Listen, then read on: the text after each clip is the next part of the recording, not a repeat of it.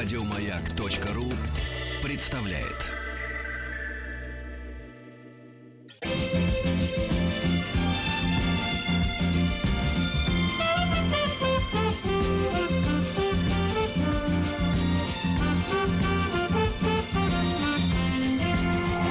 Сергей Стилавин и его друзья.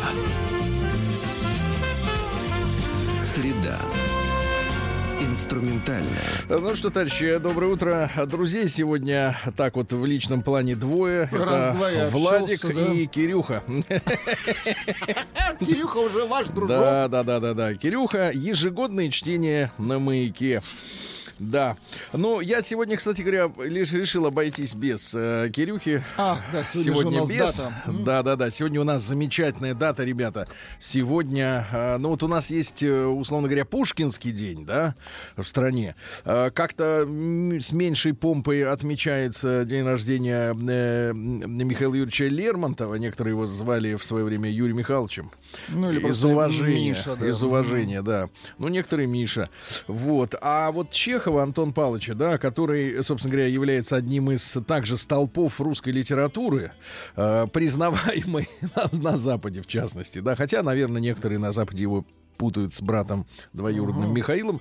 М, Вот, э, нет, с племянником, по-моему. Э, Так вот, короче говоря, суть не в этом. Суть в том, что сегодня юбилей. Сегодня 160 лет исполняется На Антон минуточку, Павловичу. Да, он, э, мне кажется, он все равно остается вечным э, и актуальным.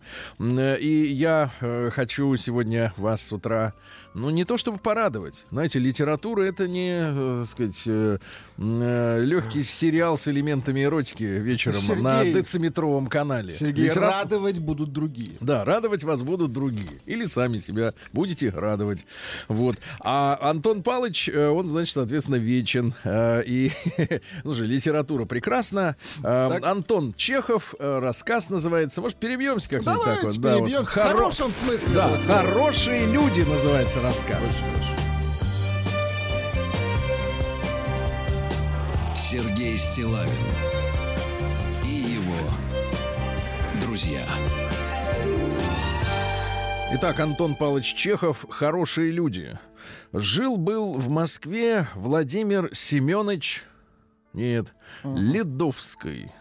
Он кончил курс в университете по юридическому факультету, служил в контроле какой-то железной дороги, но если бы вы спросили его, чем он занимается, то сквозь золотое пенсне, пенсне написано по-французски, открыто и ясно поглядели бы на вас большие блестящие глаза и тихий, бархатный, шепелявящий гол, баритон, извините, ответил бы вам «Я занимаюсь литературой». После окончания курса в университете Владимир Семенович поместил в одной газете театральную заметку. С заметки перешел он к библиографическому отделу, а год спустя уже вел в газете еженедельный критический фильетон. Но из такого начала не следует, что он был дилетант, что его писательство имело случайный, приходящий характер. Когда я видел его чистенькую худощавую фигурку, большой лоб и длинную гриву, когда вслушивался в его речи, то мне всякий раз казалось, что его писательство, независимо от того, что и как он пишет, свойственно ему органически, как биение сердца. И что еще в чреве матери, э, в его мозгу э, сидела наростом вся его программа. Даже в его походке, жестикуляции, в манере сбрасывать с папиросы пепел, А. я читал всю эту программу от А до Ижицы. Друзья мои, в русском алфавите буква Я была не самой последней. Со всей ее шумихой, скукой и порядочностью. В нем был виден пишущий, когда с вдохновенным лицом возлагал он венок на гроб какой-нибудь знаменитости или с важным торжественным выражением собирал подписи для адреса. Адрес, э, друзья мои, это не дом и не улица, Ага. и не Советский Союз. Адресом назывались э, и в еще недавние времена такая папка, например, лайковой кожи, значит, соответственно, формата А4, куда собравшиеся писали, э, ну, какие-нибудь, как правило, комплиментарные фразы. Uh-huh. Вот. И человек получал и смотрит, и этот меня поздравил, и тот, и все. А вот это не поздравил, этого я вычеркиваю. Сожгу. Да. Ну, потом сожгу. Так вот, его страсть знакомиться с известными литераторами, способность находить таланты даже там, где их нет — Постоянная восторженность, пульс 120 в минуту, незнание жизни, та чисто женская взбудораженность, с какой он хлопотал на концертах и литературных вечерах в пользу учащейся молодежи, тяготение к молодежи, все это создавало бы ему репутацию пишущего, если бы даже он и не писал своих фильетонов. Это пишущий, которому очень шло, когда он говорил «нас немного» или что за жизнь без борьбы вперед? Хотя он э, ни с кем никогда не боролся, никогда не шел вперед, э, не выходило даже приторно, когда он начинал толковать об идеалах. В каждую университетскую годовщину в Татьянин день он напивался пьян, подтягивал не в тон Гаудеамус, как вы понимаете, Егитур. Uh-huh. И в то время его сияющее, вспотевшее лицо как бы говорило, глядите, я пьян, я кучу. Но и это шло к нему. Владимир Семенович искренне веровал в свое право писать и в свою программу, не знал никаких сомнений и, по-видимому, был очень доволен собой. Одно только печалило его, а именно у газеты, в которой он работал, было мало подписчиков и не было солидной репутации. Но Владимир Семенович веровал, что рано или поздно ему удастся пристроиться в толстом журнале, где он развернется и покажет себя, и его маленькая печаль бледнела в виду ярких надежд.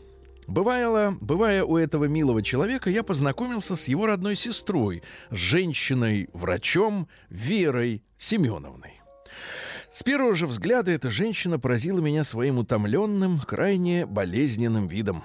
Она была молода, хорошо сложена, с правильным, несколько грубоватым лицом, но в сравнении с подвижным, изящным и болтливым братом казалась угловатой, вялой, неряшливой и угрюмой.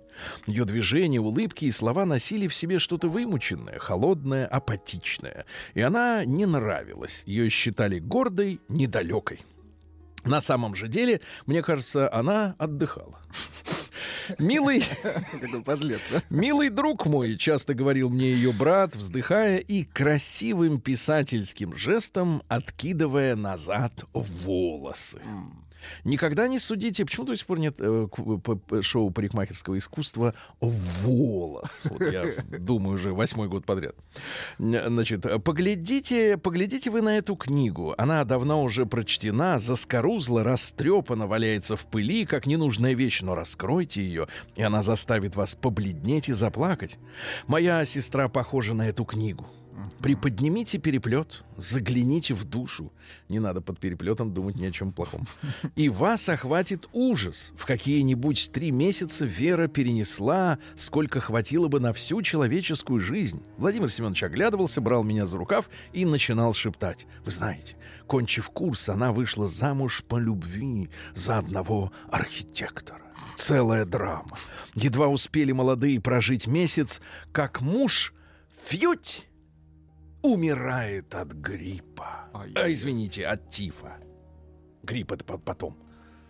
Но это не все.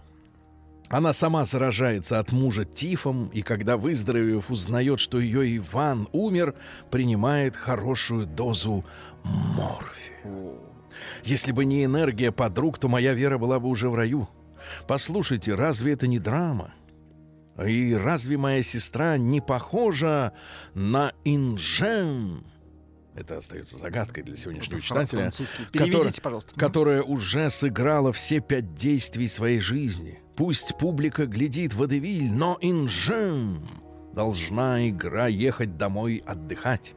Вера Семеновна, пережив три несчастных месяца, поселилась у брата. Практически медицина была не по ней, не удовлетворяла и утомляла ее. Да она и не производила впечатления знающей, и я ни разу не слышал, чтобы она говорила о чем-нибудь, имеющем отношение к ее науке. Она оставила медицину и в безделье и молчании, точно заключенная, поникнув головой и опустив руки, лениво и бесцветно доживала свою молодость. Единственное, к чему она еще не относилась равнодушно и что немного проясняло ее жизненные сумерки, было присутствие около нее брата, которого она любила. Она любила его самого, его программу, благоговела перед его фильетонами, и когда ее спрашивали, чем занимается ее брат, она тихим голосом, точно боясь разбудить или помешать, отвечала «Он пишет». Обыкновенно, когда он писал, она сидела возле и не сводила глаз с его пишущей руки. В это время она походила на больное животное, греющееся на солнце. Представьте себе кальмара, который греется. В один из зимних вечеров Владимир Семенович сидел у себя за столом и писал для газеты критический фильетон. Возле сидела Вера Семеновна и по обыкновению глядела на его пишущую руку. Скажите, Владик, вашей рукой когда-нибудь кто-нибудь любовался? Кроме вас самого. Бывало, бывало. Жаль. Критик э, писал быстро, писал быстро, без помарок и остановок. Перо поскрипывало и взвизгивало. На столе около пишущей руки лежала раскрытая, только что обрезанная книжка толстого журнала. Там был рассказ из крестьянской жизни, подписанный двумя буквами.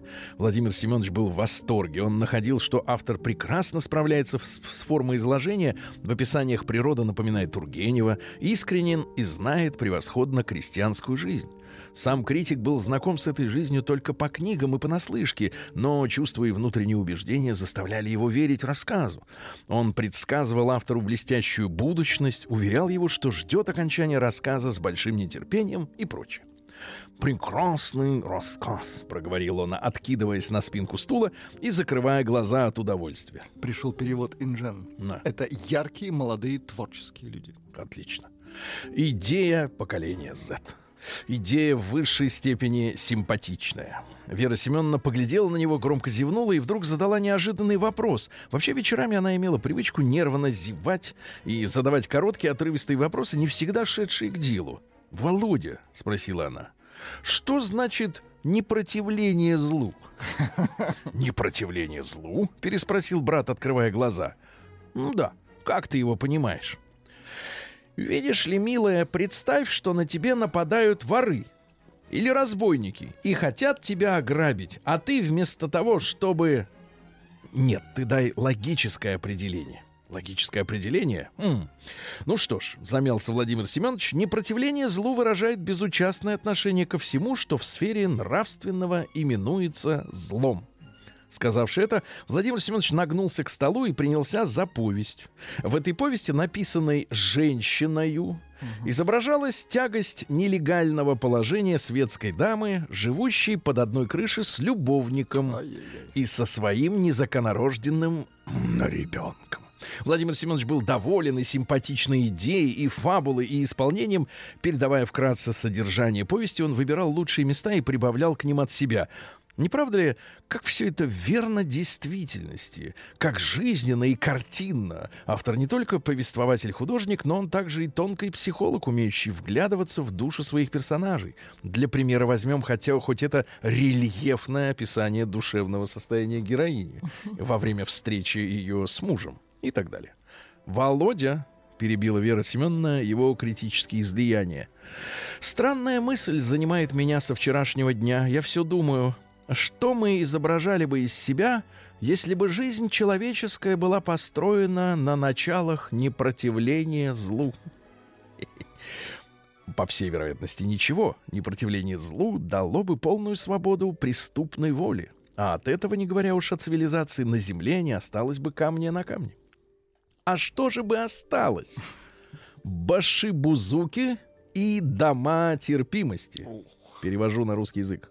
ИГИЛ, запрещенный в России, и публичные дома. Дальше. В следующем фильетоне я поговорю насчет этого, пожалуй. Спасибо, что напомнила. И мой приятель через неделю сдержал свое обещание. Это было как раз время, 80-е годы, когда у нас в обществе, э, у них в обществе, э, и печати заговорили о непротивлении злу, о праве судить, наказывать, воевать, э, когда кое-кто из нашей среды стал обходиться без прислуги, уходил в деревню пахать, uh-huh. это вот на графа батон крошит, отказывался от мясной пищи и плотской любви. Прочитав фильетон брата, Вера Семеновна подумала и едва заметно пожала плечами. «Очень мило», — сказала она, — «но все же я еще многого не понимаю. Например, в Соборянах Лескова есть один чудак-огородник, который сеет на долю всех покупателей, нищих и тех, кто захочет украсть. Разумно ли он поступает? Но это все равно как купить сосисок э, больше, чем надо, в надежде, что их украдет кот. По выражению лица и по тону сестры Владимир Семенович понял, что его филетон ей не понравился, и чуть ли не в первый раз в жизни в нем вздрогнуло его авторское чувство. Не без раздражения он ответил. «Кража — явление безнравственное. Сеять на долю воров значит признавать за ворами право на их существование. Что бы ты сказала, если бы я, открывая газету и планируя ее на отделы, кроме честных идей, имел бы в виду еще и шантаж? Ведь по логике этого огородника я должен уделить место также и шантажистам, подлецам мысли. Да! Вера Семеновна ничего не ответила. Она встала из-за стола, лениво поплелась к дивану и легла. «Не знаю, ничего не знаю», — сказала она в раздумье. «Ты, вероятно, прав, но мне кажется, я так чувствую, что в нашей борьбе со злом есть какая-то фальшь. Точно что-то недосказано или скрыто. Бог знает, может быть, наши приемы в противлении злу принадлежат к числу предрассудков, которые вкоренились в нас так глубоко, что мы уже не в силах расстаться с ними и потому уже не можем судить о них правильно. То есть как же это? Я не знаю, как тебе объяснить. Быть может, человек ошибается, думая, что он обязан и имеет право бороться со злом, так же, как ошибается, думая, например, что сердце имеет вид червонного туза. Очень может быть, что в борьбе со злом мы имеем право действовать не силой, а тем, что противоположно силы, то силе. То есть, если ты, например, хочешь, чтобы у тебя не украли этой картины, то не забирай ее, а отдай. Я вижу, Элегантно. я вижу, не находит этого понимания это у вас, да? Не только у вас, но и у вас, Ну, я у нас, вижу. Я вообще возмущен, у меня нет картин. Умно, очень умно. Если я, заха- если я хочу жениться на богатой купчихе, то чтобы помешать мне сделать эту подлость, купчиха должна поспешить сама выйти за меня замуж. До полуночи беседовали брат и сестра, не понимая друг друга. Если бы посторонний человек подслушал их, то едва ли бы понял, чего хочет один и чего хочет другая. Вечерами брат и сестра обыкновенно сидели дома. Знакомых семейных домов у них не было. Да, они и не чувствовали потребности в знакомствах. В театр ходили только на новые пьесы. Таков был тогда обычай у пишущих. На концертах не бывали, потому что музыки не любили. Ты как хочешь думай, сказал на другой день, э, сказал на другой день Вера Семеновна. Но для меня вопрос уже отчасти решен. Глубоко я убеждена, что противиться злу, направленному против меня лично, я не имею никакого основания. Захотят убить меня? Пусть. От того, что я буду защищаться, убийца не станет лучше. Теперь для меня остается только решить вторую половину вопроса. Как я должна относиться к злу, направленному против моих близких? «Вера, ты не взбесись!» — сказал Владимир Семенович и засмеялся. «Непротивление становится, как я вижу, твоей идеей фикс». Вот. Ему захотелось разыграть эти скучные разговоры в шутку, но как-то уже было не до шуток, улыбка на лице выходила кривой и кислой. Друзья мои, ну мы прочли только половину этого замечательного рассказа. Рассказ называется «Хорошие люди». Ну вот вы, наверное, почувствовали хотя бы атмосферу в российском обществе э, в конце э, 19 века. Э, расслабленность, Э, Отсутствие- Полное непротивление мне кажется, всему. Да, мне кажется, воля была только у террористов и большевиков.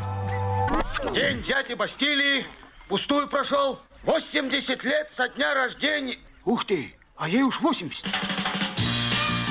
Разный, Друзья мои, так, сегодня 29 января. Сегодня предлагаю объявить Днем Чехова. Сегодняшний день.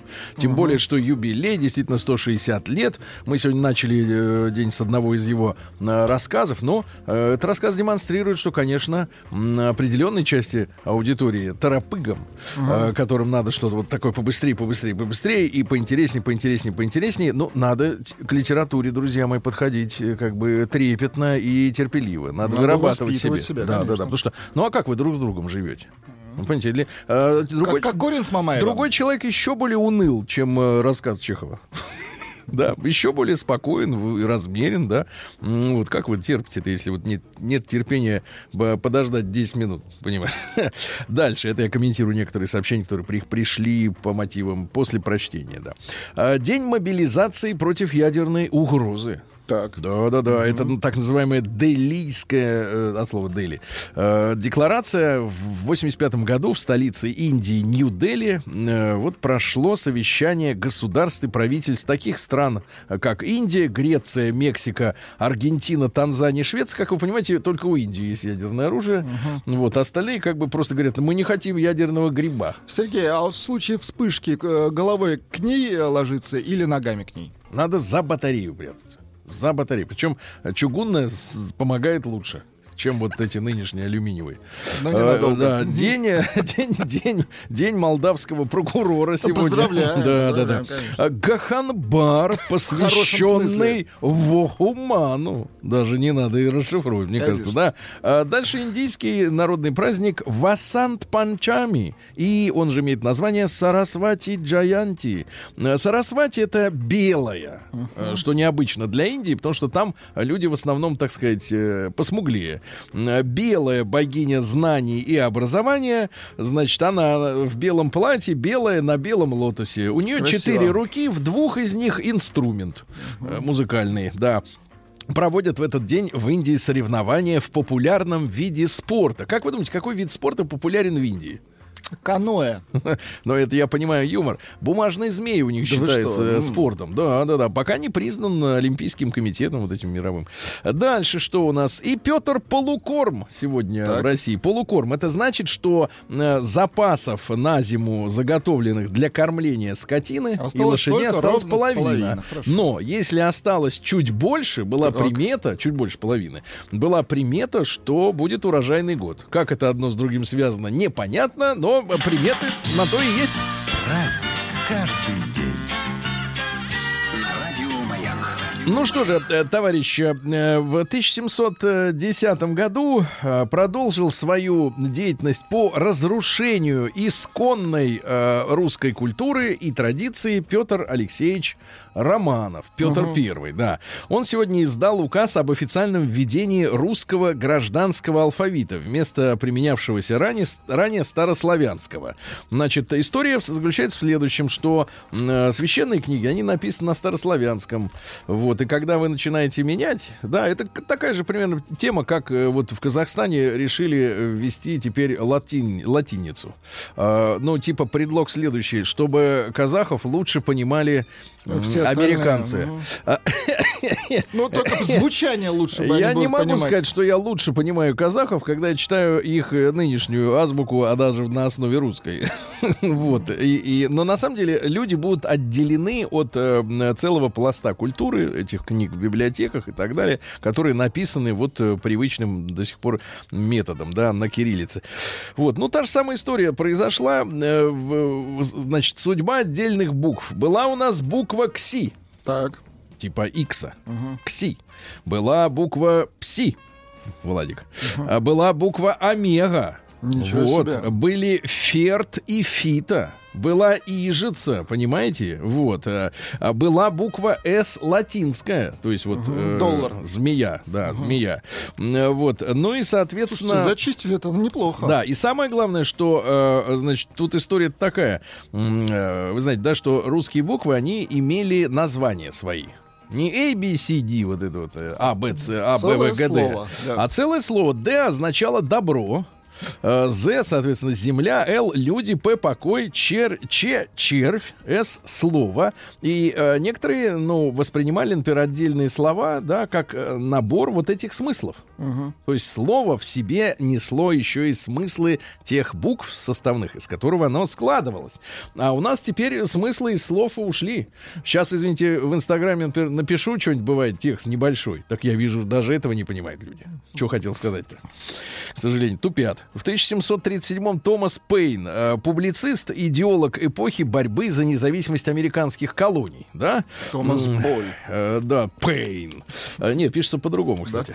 Э, ну вот у них, да, написание тоже интересное. Так вот, э, значит, что он э, написал? Э, Написал, писал он, писал... А, вот, заступался за французского короля. Заступался. что это он за Он говорит, что французского? вот э, потому что революционеры его напугали французские, потому что кровавые были очень. Он заступался. Вот умер он в Нью-Йорке. э, вот, ну и за несколько дней до смерти писал: "Жизнь моя была полезна для человечества. Я насколько мог делал добро. Умираю спокойно". Вот видите как. Добро, Да. буква Д. Мгм. Да. А В 1752-м Александр Борисович Куракин. Это наш князь и государственный деятель, и, и дипломат. Известная фамилия. Воспитывался он вместе, кстати говоря, с наследником Павлом Петровичем, Павел Первый, вы помните, э, при вступлении на престол которого стал вроде как ви- вице-канцлером, а когда удавили Павла Так. Первого, то при его сыне Александре Первом его отправили послом во Францию. Ну, фактически это ссылка, высокооплачиваемая ссылка короче. на чужбину, да. А, так вот, смотрите, э, такая история, что называли его бриллиантовым князем. Сейчас вот я вижу э, людей уполномоченных, они, в принципе, все одеты достаточно скромно. Э, Василькового цвета костюм того или Ну, иного это как форма, да, тона, такая? да, дорогой. Но обычно больше себе не позволяет. Ну, женщины иногда брошь какую-нибудь там. Все, да. А этот был бриллиантом. Он весь костюм э, расшивал бриллиантами. И даже благодаря ним спасся при пожаре, потому что огонь э, не взял э, костюм. Да, он как в пожарной, как в броне был от противопожарной. Не не был ни разу женат официально, но имел большую слабость к женщинам. А, 70 детей. 70 слушайте, детей. Да он Боба Марли обскакал. Нет, Бо- Боб Боб Марли Марли- его не нагнал, вот. Боб Марли дело, что от- отвлекался на курение, на перекуры. А этот э, Портил делом, здоровье, да. делом занимался. Да-да-да-да-да. Значит, э, в, в Европу он ввел в моду, когда его сослали, э, привычный нам в России способ сервировки блюд, э, когда э, он сейчас называется сервис а la рус. А la рус, э, русская сервировка. Заключается он в постепенной подаче блюд в порядке расположения в меню. Но все достаточно просто. Сначала мы едим салат, ну, а- ну, я, можете есть как угодно. По списку идем. Да, мы по спи- и по списку приносят. Э, До э, это как бы вот оно очевидно, это ну просто перед глазами. да, Лежало это, на поверхности, это, да, да. на поверхности. А, а французы им сразу все приносили. Бред. Ну, знаете, эта традиция есть, например, в грузинской кухне или там, например, в китайской, где весь стол уставлен э, разными разными С штуками. эстетической точки зрения, типа, разносол. А Куракин молодец, да. Дальше э, он отдал свободу своим крестьянам перед отъездом, ну, то есть вот гуманистом был, да. А, Вот, в опекунский совет 5 миллионов рублей ассигнациями огромный. Вы знаете, что такое 5 миллионов до э, этой самой э, войны с Наполеоном? Это же огромные деньги. Ну, в общем, э, но при этом любил женщин. А, любил 70 детей, ты Очень понимаешь? хорошо. До сих пор ходят ку- куракинцы по земле-то, конечно. Но в 1762-м, придя в себя от щедрого предложения императора Петра III, был у нас такой император на несколько месяцев, о продолжении дворянами государственной службы по своей воле, потому что Петр III э, какое злодейство сделал? Он дворянам, а что такое дворяне? При дворе люди, да, которые приписаны к дворе, к двору, э, к, к власти. Он им разрешил ни черта вообще не делать. То есть вот он, э, у него есть крепостные, типа там бабос какой-то, и может вообще не работать, не служить ни в армии, ни при там каком-то ведомстве. Э, Вот. И генерал-прокурор э, Глебов на следующий день предложил Сенату в знак благодарности, что их освободили от работы, Ага, все от вот, эту вот, вот эту вот прослойку, которая окончательно начала загнивать. Собственно говоря, и, и, и, От и- и революция причем. 905 года и, и, и 17 год, февраль в частности, да, это от того, что атрофировалась, в том числе атрофировалась и дворянская прослойка, потому что это ту- тунеядцы в, массе своей были. Так вот, предложил Сенату в знак благодарности от дворянства отлить статую императора в натуральный рост из золота чистого. А был он невысок. Без полости. Чувак, это дорого. Так вот, когда Петр узнал об этом, то сказал, Сенат может дать золоту лучшее назначение, а я своим царствованием надеюсь воздвигнуть более долговечный памятник в сердцах моих подданных и закололи его бедного. Скоро, летом. А, в ты поплыл на корабле, тут-то его и приш- пришпилили. А в 1776-м Сергей Нифик- Никифорович Марин родился. Это поэт-сатирик. Давай. А, Вот, опасно и сейчас быть сатириком, и тогда, и, и будет опасно всегда, потому что... э, Вы имеете в виду мало долгожителей сатириков? да, сатирики, они обычно как вот, э, так сказать, не очень. А, и что, что же история, да? История такая, что он был э, э, во время Наполеоновской войны э, в 1812 году э, пожалован ему был орден святого Владимира. Вот, а потом выяснилось, что э, застрелили французы э, сатирика. Да, и, и Багратион лично на рапорте вот наградном написал, что по случаю кончины остается рапорт без движения. То есть до революции людей посмертно не Ага, награждали. не Потому что, в принципе, они понимали, что вот тому, кого награждают, ему уже как бы вот Ну, не очень, равно. не очень это важно, да. Все-таки это бо- больше важно а, обществу и, и близким, да. Вот. Ну и, например, э, цитата стихи из Марина. В чем сатира? «Восстань, народ, царем любимый». Ну как так-то? Ну Ай-яй-яй-яй. как так? Ай-яй-яй-яй. Не надо дальше читать. Ну, Ну, нехорошие стихи-то. Вот и я говорю, опасно. В 1817 году Джон Колкот Хорсли родился. Это английский художник, ишь, Хорсли. Э, Вместе с приятелем они создали первую рождественскую открытку, на которой была изображена отмечающая праздник «Семья». Это произошло в 1843 году. Ну, а снизу была надпись там «Веселого вам Рождества», «Happy New Year».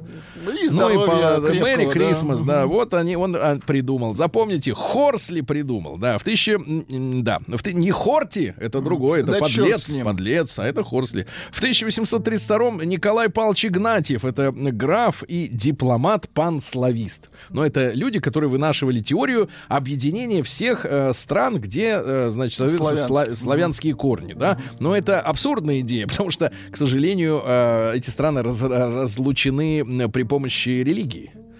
И вот мы на примере Югославии видим, там же по большому счету даже боснийцы, которые э, являются мусульманами, да, и хорваты, которые католики, и сербы, и черногорцы, которые православные, они все разбежались, потому что их разделила, э, к огромному сожалению, религия. К огромному сожалению. Хотя этнически они все... Вот, а этот тот говорит, давайте мы их всех объединим. Объединим. Да, давайте. Ну, а потом возглавил, кстати говоря, э, священную дружину. Это сначала явная, а потом, я так понимаю, тайная организация, которая занималась э, чисткой революционеров, революционных газет. Э, после убийства Александра, э, соответственно, э, т- второго это все произошло, да, э, э, так сказать, когда спас на крови, вы помните все, да.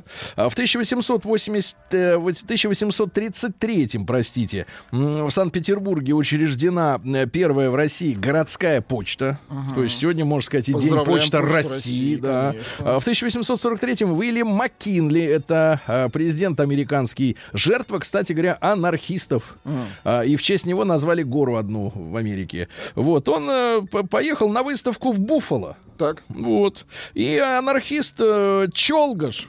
От из, чёрт, из а? венгров, да. Ну вот, причем первая пуля, он выстрелил несколько раз. э, Первая пуля буквально с метра он стрелял, отскочила об- от пуговицы смокинга. Слышь, вот это пуговицы были в то время. Слышь, от него да. пули отскакивали.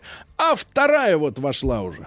А потом этого Чолгаша, понимаешь ли, схватили, Вот анархисты. а уже по террористы. Ух. День дяди Бастилии пустую прошел. 80 лет со дня рождения. Ух ты, а ей уж 80. Разный, каждый день. Радио Маяк. Что ж, товарищи, э, рубрика «Их имена».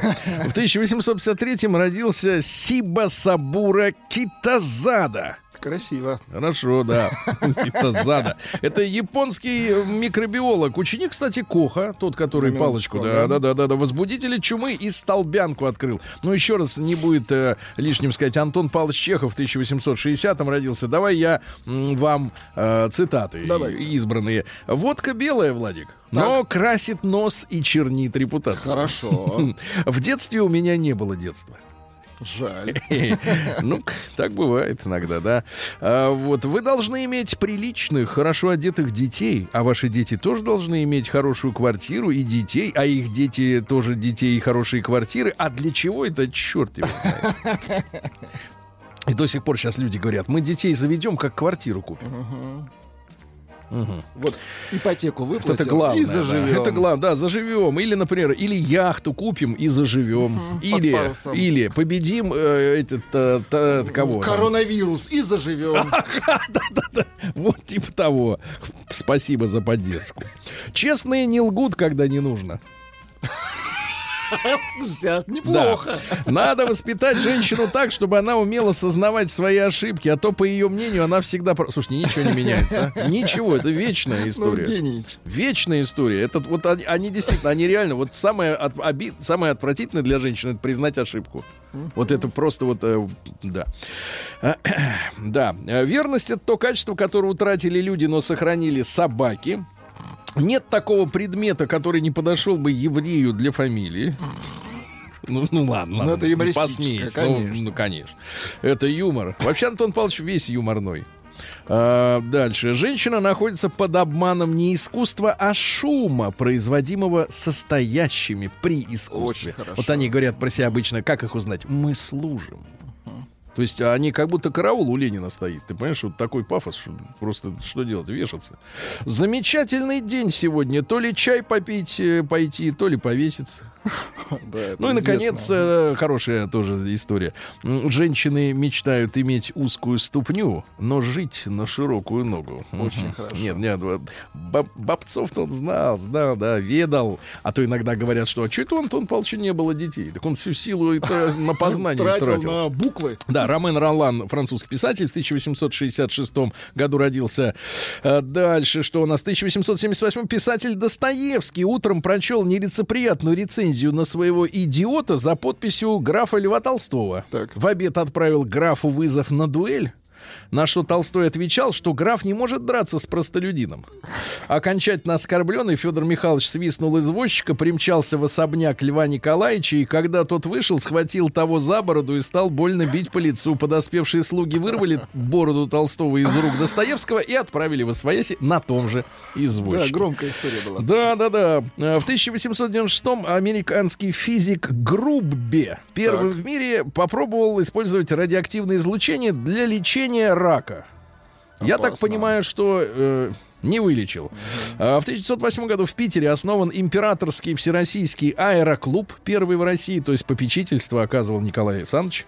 Э, Да. И вообще он с Сикорским дружил лично, из-за чего, собственно говоря, Сикорский, великий конструктор вертолетов, э, Пришлось, поначалу да. само- пришлось бежать из страны, потому что его преследовали как друга Николая II. И теперь Сикорский это лучшая марка вертолетов в Америке, да? Э, В 16 году Париж подвергся первой бомбардировке германскими дирижаблями, а зениток не было, не доставали до него, да? Хотя он вроде огромный, и тут одной пули достаточно, чтобы он упал. Э, В 17 году сегодня новый иммиграционный закон американцы приняли. Они требовали от всех мигрантов, которые приехали, знать 80 слов Ну, немного. английский. Ну давай, 10 мы уже знаем. One, two, three, four. Ну, и до 10, да, осталось еще 70 выучить. А, В 18 году сегодня э, состо- произошел бой большевиков э, с так называемыми киевскими студентами под Крутами. Сейчас это одна из э, э, таких вот пропагандистских э, э, историй в Новой Украине, э, да, на основе которой тоже строится вот как бы неприятие э, советского строя, да, большевиков. Там история такая, что э, полторы сотни студентов э, киевских, да, они обстреляли шедший э, вдоль железной дороги отряд большевиков. Э, Причем при помощи еще и артиллерийского орудия. И было очень много убитых. а захватили большевиков, значит, в плен, расстреляли. Э, После этого э, пришли большие силы, и 27 этих бойцов студенческого отряда за это же и расстреляли. Но э, про атаку, которую первыми развязали студенты, ничего не говорится. Обычно вот вспоминают только вот этих вот расстрелянных. Но их расстреляли за то, что они, м, Ну так да. сказать, э, уже в кровище были. В 19 году Игорь Николаевич Садовский, конструктор твердотопливных ракет и ракет-носителей «Энергия». Вы помните, это мощная такая штука огромная. А сегодня у нас что? А, В Советском Союзе введено обязательное военное обучение в школах в 26 году. То есть э, школьник, он должен уметь патрон-то вставить. Точно. Патрон в ствол, пулю во врага. Очень хорошо вы говорите, и главное, что доступно, Да. и как любой школьник И как поймет. бы начинаю прям заводиться от этого. Да-да-да. Сегодня в 32 году на Горьковском автозаводе родилась наша полуторка. Конечно, это копия американского автомобиля, но, тем не менее, это наш целиком автомобиль из всех комплектующих наших. Первый грузовой автомобиль ГАЗ АА. Саша Дистель, замечательный французский певец, иммигрант из России. Вот, ну, прекрасный джазовый. Oh, Ну, красивый голос. Вот такие люди, да. Э, В Дэвид Байрон, вокалист Урия Хип. Вот оно. В 76 году у Байрона обострились проблемы с алкоголем. Жаль. Это чувствуется в музыке. Они обостряются. Тяжело идет. Да, да, да. Да, Томми Рамон сегодня в 49-м, американский рок-музыкант и продюсер Рамонс. Панк-рок, да. Да, да, да. А Дмитрий Юрьевич Маликов Да сегодня отмечает полтос. Дмитрий Юрьевич.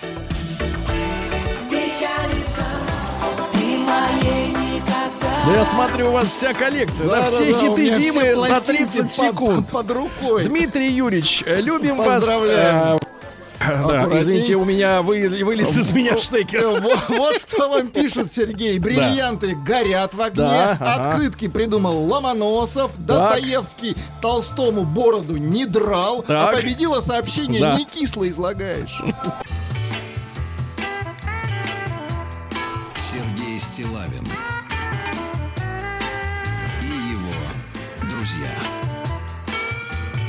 Среда.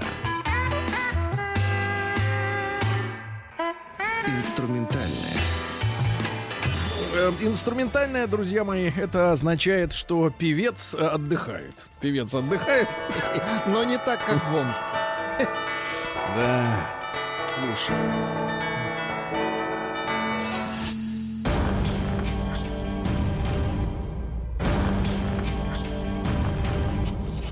Новости региона 55. Продолжается пребывание на Омской земле так называемых теплых остановок. Пока Мич спал в теплой остановке, Так. у него украли телефон. Печально. Что-то ничего, по- вот ничего хорошего. Ничего не- доверить нельзя, не про- остановки, Ничего понимаете? нехорошего не происходит, ты понимаешь? В Омской области появились полностью светящиеся телефон, э, с- э, с- светофоры. Очень По- хорошо. Полностью Очень хорошо. светящиеся светофоры. То есть они светятся сверху, сзади, снизу тоже светятся. Сзади светятся. Да, с крыш омских домов никто не убирает сосульки. Мгм. Дальше. Э, Урну на остановке, ну это не будем, это нехорошо. А, Пришедший в детский сад за ребенком Амич украл смартфон бабули другого ребенка. Это отвратительно. Другого ребенка, да-да-да.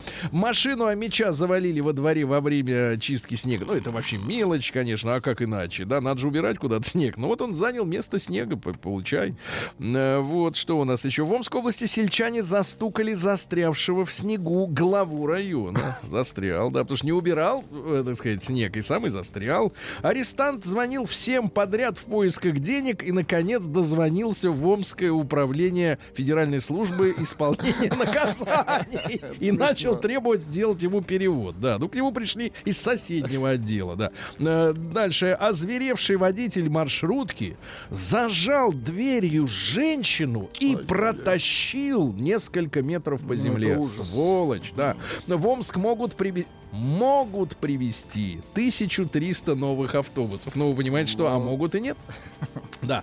А, омские железнодорожники вооружились защитными масками и перчатками. Они готовы отразить коронавирус. А, вот. Для уборки снега из центра Омска мобилизовали даже плюшевых медведей. Вы представляете, да? А, в кабине трактора э, ездит вместо водителя медведь. А, вот в Омск вошел в топ-5 городов, где выгоднее всего сдавать жилье в аренду. Представляете, доходность у омских рантье Так. э, составляет почти 9%, а квартира окупается за 11 лет. То есть ты покупаешь квартиру в Омске, сдаешь и через 11 лет Ну, свободен. бабки отбиты, да. Главное дожить. Э, вот. Ну и, со- соответственно, еще пару сообщений. Во-первых, э, Амич вскрыл э, шестерку «Жигулей» и нашел там 30 литров прекрасного меда. Доброе утро, Рустам Доброе Иванович. утро, Сергей. Ну и, Доброе наконец, Влад. э, нехорошее сообщение для вас, Рустам. Да. Шутник из Омской области поджег, поджег другу его причиндал. Представляете? Облил бензином и поджег. Нет, просто поджег. Сергей Стилавин Опалил. То есть они горят. опалил. Опалил, как куру. Горят, да? Как куру.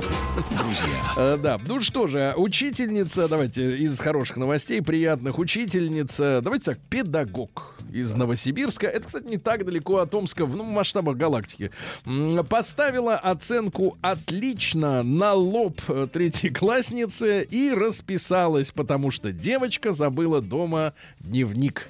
Какой ужас. Рустам, вы страдали вообще вот в школьные В школе годы? нет, я Ну, был отличником, Нет, вас Сергей только Валерьевич. били вот Ну, эти вам вот местные, на да? лоб опять?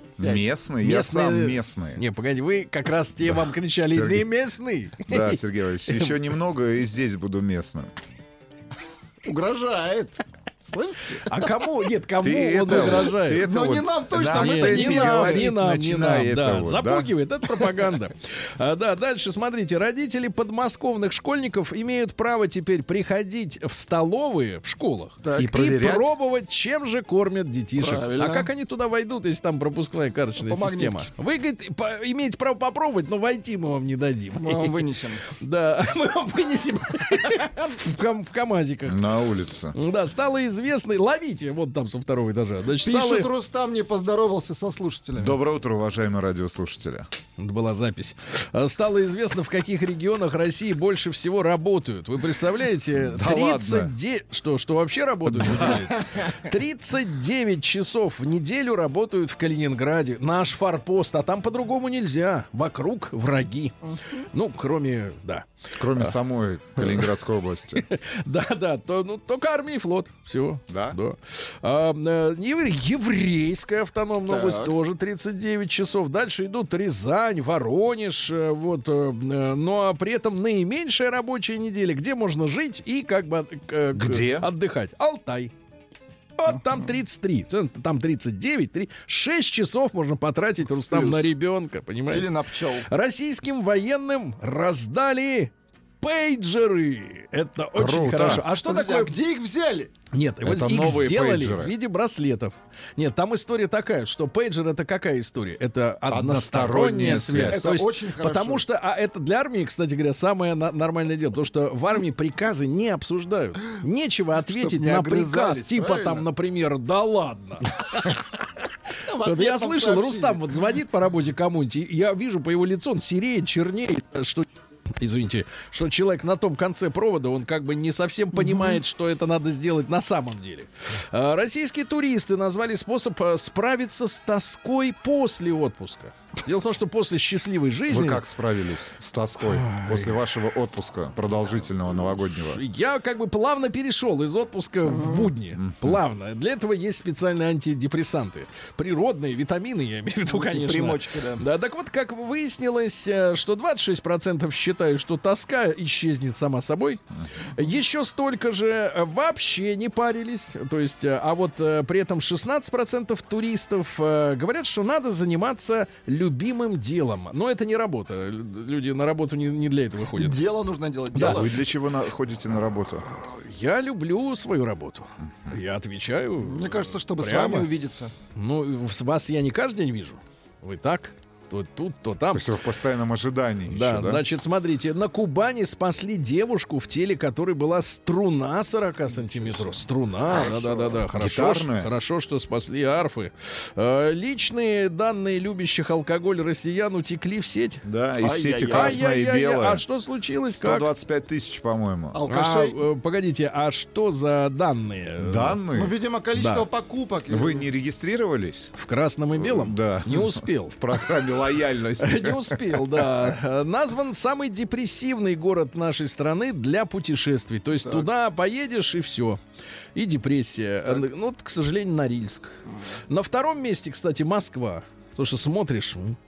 Живут Нет, люди. зараза, у них МКЦ, МКД, там, что там еще-то? А МКАД, МКАТ, э, ТТК. Большой ТТ театр. ТТК, но это раньше было.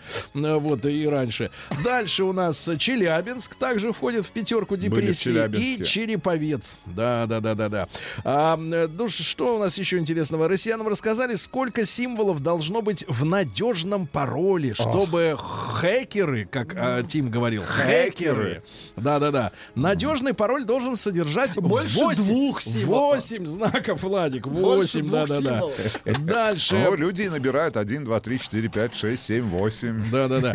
А дальше что у нас? А, Адвокат рассказал о взыскании алиментов вне зависимости от возраста детей. То есть эти Хорошо. дети могут и быть и пенсионерами уже, а алименты придется заплатить.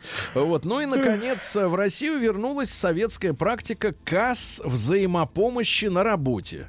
То есть работники сами вносят, ну, например, ну, там, по 100 рублей, например, по 200. Вот. А если у кого-то вдруг случается аврал, Да, то он ему из этой, 1000 рублей. из этой кассы... да, Давайте да, откроем кассу взаимопомощи. но она будет пустая, постоянно, понимаете? Если кто-то будет Давайте перейдем, товарищи, к науке. Перейдем, Владик, перейдем. Кассу закрыли. Наука и жизнь. Ну, смотрите, э, господи, не прошло и миллиона лет. Э, Новое исследование Хенри Ваймершкирха вышло. Короче говоря, ученые начали наконец-то использовать в качестве дронов. Кого вы думаете? Вот смекалка есть. Голубей. Птиц в целом. Птиц. Слушайте, ну, Влад ты- был прав. Ну, смотрите, тысячи лет птицы, голуби перетаскивали письма. Почту. И вдруг они додумались, что голубь может Это еще что-то нести. Да, да, да, да. Сначала придумали дронов, потом говорят, а у нас же птица еще есть. А дальше ученые объяснили, почему женщины должны быть симпатичными, а мужчины нет. Ну, нам достаточно факта, что не должны. Почему? Мы никому ничего не должны. Это удобная позиция. Ученые из Австралии выяснили, что просмотр футбольного матча способствует похудению. Примерно 200 калорий можно сжечь, если сидишь перед Если телевизором. не пить пиво. А на стадионе всего 100. Да, на стадионе всего 100, вот именно. Потому что а, дома перед телевизором можно чаще прыгать. А если ты на стадионе прыгаешь, тебе сзади рано или поздно скажут, слышь, ты сиди. Хорош прыгать. Да, хорошей бутылкой по башке, пластиковой. Э, Значит, эксперты рассказали об источниках усталости, которые есть буквально в каждом доме. Давайте. Во-первых, постоянно включенный телевизор. Бубнит и светит. Он вас устает. Да, устает. А, ну Нет, и- он вас ушатывает. да, дальше беспорядок в доме. То есть, например, не можешь найти деньги. Нет, человека не можешь найти. И, наконец, низкая температура. То есть, если вы экономите на отоплении, убавляете. Ну, это да. Европа касается. А, ну, конечно, у них вообще там градусов 13, наверное, мне кажется, в Англии в, в домах. А, составлен список продуктов для людей, которые живут рядом с автодорогами. Дело в том, что там постоянно газы. а, Вот, они портят здоровье. Так вот, витамины Е и С и рыбий жир, друзья мои.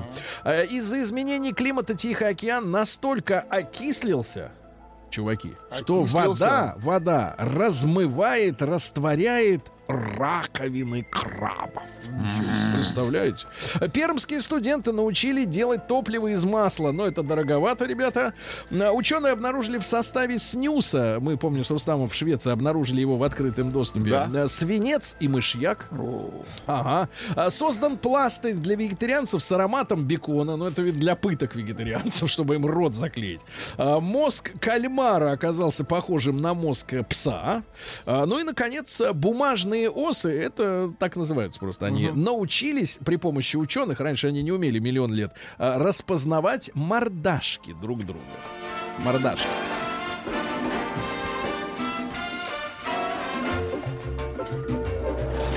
Новости капитализма. Так, ну что у нас? Э, Давайте номер один новость на сегодня. Извините, из мира капитализма. Э, Канадская спортсменка 27-летняя, которую за наличие в крови допинга лигандрола э, лишили награды на э, минувшей, так сказать, Олимпиаде, я так понимаю. Так вот, она э, доказала в суде, что запрещенный препарат э, попал в, е- в, не- в ее организм через пот, слюну и и любовь э, мужчины. Ничего То есть она перед, её со- перед мужчина соревнованием она любила мужчину, Сергей а- Валерьевич. а тот был Сергей Валерьевич. накачан лигандролом. Сергей Валерьевич, Да. ну отвратительная новость. Так это на тему я допинга. понимаю, отвратительная Ну, это новость. очень правда. хорошая. Может, Отвра- нам... Я э, понимаю, что для вас это хорошая Нет, новость. Хорошая а новость. для нас Пос- послушайте, давай, нет, отвратительно давайте так. Олимпийский комитет России сейчас будет бороться за право выходить с флагом. Это, это еще один, одна зацепка, чтобы что-то как-то пересмотреть. Ну, Технология. Прецедент есть. Американец Тащите прожил... всякую грязь Нет, мы эфир. будем Да. бороться. Будем бороться за каждого нашего значит, человека. Американец прожил 10 лет с червем в голове. Ну, это хорошо. Китайец- Посмотрите, Хорошая новость. струна, А, хорошая, червь, да. вот это А гадость. другой вот китайский Давайте. таксист отказался вести мужчину с подозрением на коронавирус. Ага. А на американца соседи в маленьком американском городке во Флориде подали в суд за то, что он психоделически разрисовал свой скучный серый дом. Крыша у него теперь, э, значит, смотрите, э, Фиолетовая. оранжевая, розовая, индиго. А стены желто-зеленые. Они подали в суд, говорят, псих. Мы на это смотрим. А, Сотрудник авиакомпании унизил пассажирку из-за откровенного наряда. Не пустили на борт. United Airlines, потому что была грудь и бюстгальтер. Видны, видны. Британская компания продает гробы для запоминающихся ярких похорон. Они обклеены блестками. Вот, ленивый почтальон японский на Якогаме э, многие годы хранил посылки и письма у себя дома и не приносил. Подлец. Американец выпрашивал у прохожих в Луизиане оружие, но попался с наркотой. Э, модель японская Катосари э, за три месяца сделала своего жениха банкротом. Она истратила на себя 56 миллионов рублей за три месяца и развелась с ним, потому что он стал нищим. А В Англии появился новый глагол «меган марклить». to Меган Маркл, да, это значит э, ради сохранения психического здоровья из токсичного места убегать. Но имеется в виду Букингемский дворец, она же его сагитировала, этого рыжего-то, смыться в Канаду. А полиция Бали арестовала двух граждан России, Юру и Мишель. Они выращивали наркотики. Теперь им грозит 12 лет тюряги и 36 миллионов рублей штрафа. Отдохнули как следует. Дальше. э, Победитель лотереи лишился приза, потому что не знал английского языка. Думал, что вместо миллиона написано тысячи. Его обули. Ну и, наконец, мужчина, решив, что у него серьезная болезнь, заметил, что его ноги стали синими. Оказалось, просто это дешевые джинсы, они покрасили ноги. Доктор, у меня си- синеют ноги. Это джинсы. Иди отсюда. Россия криминальная. Давайте самые главные криминальные новости, самые самые топовые. Самые, да, давайте. Топовые. Хирург украл героин из желудка наркокурьера. Дальше. Да, полиция задержала петербуржца, который украл деньги у миньона. Так, так, так. А, дальше. А, Тури- Тульский э, участковый украл э, при проверке заявления о краже. Он переписал карточку и оплатил домашний онлайн-кинотеатр. Да? А, Пассажирки подрались в подмосковном Видном из-за места в автобусе. В Питере Док Хантершу, убийцу собак, заставили сожрать это же мясо с отравой саму. А, Ну и пару сообщений, да. Во-первых, россиянка попросила за полицию забрать в армию сына за то, что тот заблокировал ее в Одноклассниках, маму. И, наконец, гениально. Россиянин 11 раз сменил фамилию из-за долга в 4,5 миллиона рублей и был окончательно пойман под фамилией Трамп.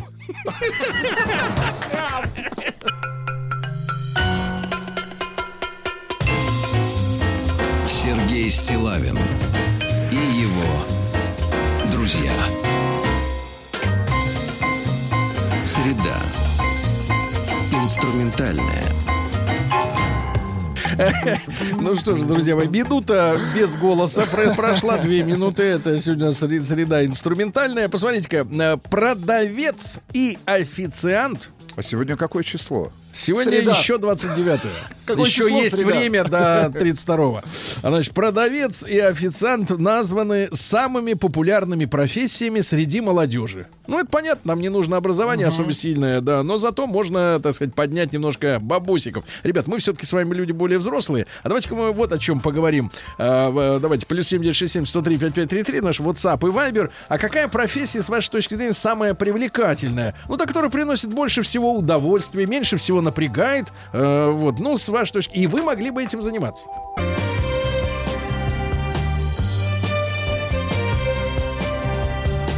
Сергей Стилавин и его друзья. Ну что ж, товарищи, вышла статистика, э, ну, от тех э, организаций, которые занимаются и мониторингом, и помощью в э, приобретении профессии, да, рабочего места. Э, Продавец, официант названы самыми популярными профессиями среди молодежи. Но по большому счету это нормальная, в том числе и мировая практика, когда человек еще без образования, без опыта работы, да, может все-таки, тем не менее, ну, честным трудом, дорогие друзья, честным трудом заработать, вот, э, да. Дальше в пятерку входит также администратор и грузчик, но, вы понимаете, для грузчика нужны физические ресурсы, да. А, задаточки. Да-да-да, так надо быть подкачанным, Владик, не то, что мы с вами. Ну, вот как примерно, как наш Рустам надо быть. Так вот, ребятушки, э, это статистика в целом, да. Что это значит ваш? Наш. И ваша Крым наш. Ну, не заставляйте меня сейчас играться с буквами и переиначивать на манер наших, э, так сказать, да, альтернативщиков. Так вот, ребятушки, смотрите.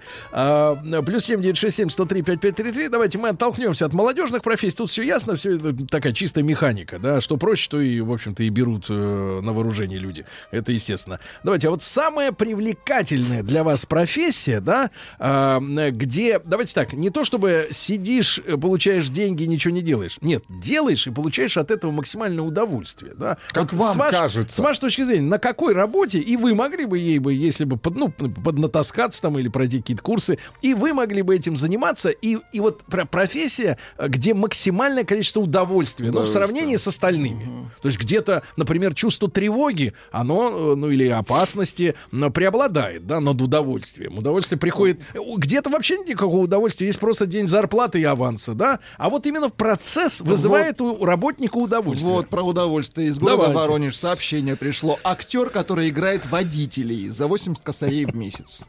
Погоди, погоди, минуточку, минуточку. Что значит актер? Он играет только водителей. Ну, то есть у него амплуа такое. Я водитель, актер-водитель, понимаете? 80 косарей, в принципе, готов получать Э, Это удовольствие. вот эти фильмы для взрослых, что? Ну, Фейк-такси. не, настоящий водитель. Карго. знаете, такие категории есть. Достаточно популярны. Ну, в моей юности это называлось катала. Да, ну вот смотрите, есть такая работа, ну понятно, Александр э, из Новосибирска вспоминает, что есть такая работа переворачиватель пингвинов. Но э, я так подозреваю, что там немножко холодновато, то есть ты постоянно в шапке э, с утра до ночи, да, Ну, там. не э, да. это. Как Но Тетрис Дело в том, такой, что да? они действительно не могут, к сожалению, э, сами встать, э, потому что у них такое телосложение, что ножки коротенькие, да, а, э, так сказать, крылья не при делах. Э, Зав склад на пивзаводе. Ну, ребята, давайте, это Банально. из Башкирии пишет. Ребята, это не банально, это материальная ответственность. Москва и Московская область. Доброе утро. Убеждаюсь Кайфа все мало. больше, больше, что самая комфортная профессия — это искусствовед. Наслаждаешься искусством, организовываешь выставки. Тихо, чистенько, ты красиво, вокруг красота, деньги платят. Я бы с удовольствием поменяла свою профессию на эту. Давайте так, смотрите, вот из э, Татарстана сообщает кинокритик. То есть, на- Как давайте, Антон давай- Долин, нет, например. Нет, нет, не как Антон Долин. э, Тут мы уже потеряли нить, э, немножко, так сказать, не видим, что сейчас происходит. Но, э, смотрите. Это вы не видите, а мы видим, Сергей. Вы, Значит, вы подсматриваете. Значит, смотрите, э, кинокритик, э, как видится людям, э, его приглашают первым до всех остальных и бесплатно на премьеру. А, Кормят печеньками, любимыми печеньками Федора Сергеевича. А, Бондарчука. Кофе наливают, обласкивают, обласкавывают, обласкавывают. Обласкавывают. Вот Да, очень это, значит, красиво а, сказали. Perfect continue. А, Вот, значит, обласкавывают его, значит, и он в ответ а, лениво так одним пальцем пишет отзыв, да? На самом деле, ребята, что касается кинокритика, ну, я уж не говорю про то, что надо иметь большую базу и постоянно целыми днями смотреть фильмы, чтобы постоянно быть в теме, но это ладно. Это вот людям кажется, что если ты смотришь кино, тебе за это платят, то это, так сказать, не работа, а сказка какая-то. Но самое главное другое, что ведь так надо писать, во-первых, писать уметь, ну, это уже не всем доступно, но так надо писать, чтобы ни с, ни с кем не, разо, не рассориться, понимаете? Но при этом... Чтобы не подскользнуться. Да, но при этом не написать э, совершеннейшую неправду с точки зрения зрителя. Чтобы Потому что если правда, зритель конечно. посмотрит, что он, чувак, пишет, а там фуфло показывают, они не будут читать дальше. Ну, в общем, это очень скользкая работа, она, так сказать, вот как на... э, балансировка на трапеции, мне кажется, это работа. Давайте э, Вячеслава послушаем нашего. Слав, доброе утро. Да. Славочка, ну вот с Доброе. вашей точки зрения профессия, где действительно у- удовольствие по сравнению с другими, оно преобладает. Нет, самое главное, что А, я и как раз, да, помните, вы где-то месяц назад такую тему уже поднимали, там девушка позвонила, которая хотела работать поваром, и я там критиковал ее, что там романтическая девушка, зачем она это вообще говорит. И только я набрал, чтобы объяснить, что, ребята, работа – это работа. Работа от слова труд, от, труд, от слова функциональное исполнение обязанностей не дол- в принципе, это не должно приносить удовольствие. И когда тут опять говорят, искусствовед. Вот моя дочь искусствовед, которая тема занимается, что она организовывает выставки, и несчастный там а, человек, который мучится, организовать нормальную, интересную выставку в принципе невозможно, да? Потому что сто раз смотреть Рембрандт уже всем надоело, хочется что-то новое открыть, а это столько согласований, сколько страхований, всякой ерунды, что ты именно в техническом исполнении деталей умрешь. Здесь нет такого, что, ой, я покажу сейчас левый мазок кисти там такого-то художника. Да что за бред? Ребята, это тяжелый труд и работа. Так, ну, то есть вы лишены иллюзий в этом смысле, правильно? Конечно, Все, Вячеслав лишен иллюзий, отлично. А вот Геннадий, давайте из Москвы. Давайте. Гена, доброе утро. Алло, друзья. Геннадий, доброе скажите, пожалуйста, у вас есть дочь искусствовед? Нет. Кто ваша дочь? Дочь пока еще, ну, уже музыкант. А, музыкант. да. Хорошо, ну вот, вот с вашей точки зрения, действительно, профессия, где я не говорю, что только удовольствие, но э, хотя бы максимальный процент из возможных специальностей. Вы знаете, я вот по- про свою скажу. Я водитель, но не водитель, который по Москве ездит. Это по России, по Европе, там командировки частые, новые люди, новые города. Вот как все интересно, да, и тяжело одновременно. Погодите, да. а риски, вот риски, потому что каждый... Ну, а вот в этом и заключается то, что человек, который любит свою профессию, он в этом профессионал. Я считаю себя профессионалом. Ну и многие меня тоже считают. А со стороны, вот э, у меня знакомый есть, он э, художник-аниматор. Это мультфильмы, это вот спецэффекты компьютерные в кино. Это вот э, он сидит, создает, конечно, такое чумовое. Ну, половина, конечно, не идет в эфир, как говорится. Ну, это что понятно. придумал. Потому что удовольствие получает от работы. Поэтому и не идет половина. А сидел бороться. Да, спасибо. Так, отлично. Так, анима... художник-аниматор. Ну, несколько людей написали, в частности, из, Киров, из Кирова, что профессия радиоведущего, в частности, на маяке, самая привлекательная. Я, в общем-то, в принципе, если бы меня сейчас согласен, спросили, да. кем вы хотели бы работать, э, я бы тоже сказал, э, либо радиоведущий, либо человек, который, ну, например, э, вот мне, мне нравятся люди, которые занимаются начиткой книг. Потому что э, там меньше рисков, потому что там нет прямого эфира. Ты можешь ошибиться, ты можешь выйти, встать, попить кофе, поспать, потом вернуться к микрофону, ну, если у тебя своя собственная студия. Да. Единственное, что надо очень много в день делать работы, потому что объемы должны быть серьезные. Здравствуйте, татуировщик, это сообщение из Кировской области. Сидишь себе, рисуешь, Юля. Вы бы хотели быть Сидишь себе, татуиров- рисуешь. татуировщиком? А, а вы видели вообще, в принципе, ребята, неудачные татуировки? Как вы Видели. думаете, что было потом с теми, кто их наколол? Они в бегах. Мне кажется, их нет. Ну, если серьезному человеку, но криво. Да. Хочу быть биатлонистом, пол ляма в месяц, вообще не важно, как выступаешь. Мне кажется, это зависть, говорит в человеке. Погодите, этого мы отправим к э, Дмитрию Губерниеву, Губерниеву. Он да, объяснит, где раки зимуют. Ага. На переплавку. Э, Да, дальше. Преподаватель физкультуры, так думает Миша из Петербурга. Преподаватель физкультуры. Погодите, погодите, а не так девочку подсадил, а на тебя уже жалобу Вранова написали? Доброе утро. Ага. Одна из самых приятных профессий это диджей, звукорежиссер. Раньше это была моя работа, теперь хобби. Раз в неделю провести свадьбу или юбилей. Деньги заплатят, и накормят, и напоят, и время весело проведешь. А иногда и с девушкой познакомишься. Это Игорь, ему 43, он из Омска. То есть ему все еще 40, уже 43, а он все еще вот это, да. А ведущий вот travel-шоу. Кого? Travel-шоу. А, постоянные путешествия. Travel То есть постоянно в разъезде. Travel, да. Орел и Решка, например. Давайте, нет, это телевизионное. Я имею в виду, что Ну, люди же travel ездят в реальности. Да Нет. Люди ездят в реальности по этим всем местам с, тури- с туристами, которые составляют группу. Ведущий travel-шоу. Не, это Travel-шоу телевидение. это Орел и Решка. Нет, телевидение ничего э, общего с отдыхом, ребята, и удовольствием не имеет. Могу себе от- авторитетно сказать, потому что это один, один сплошной головняк и, и ненормированный рабочий день. Давайте Рому из Москвы послушаем, 47 лет. Ром, доброе утро.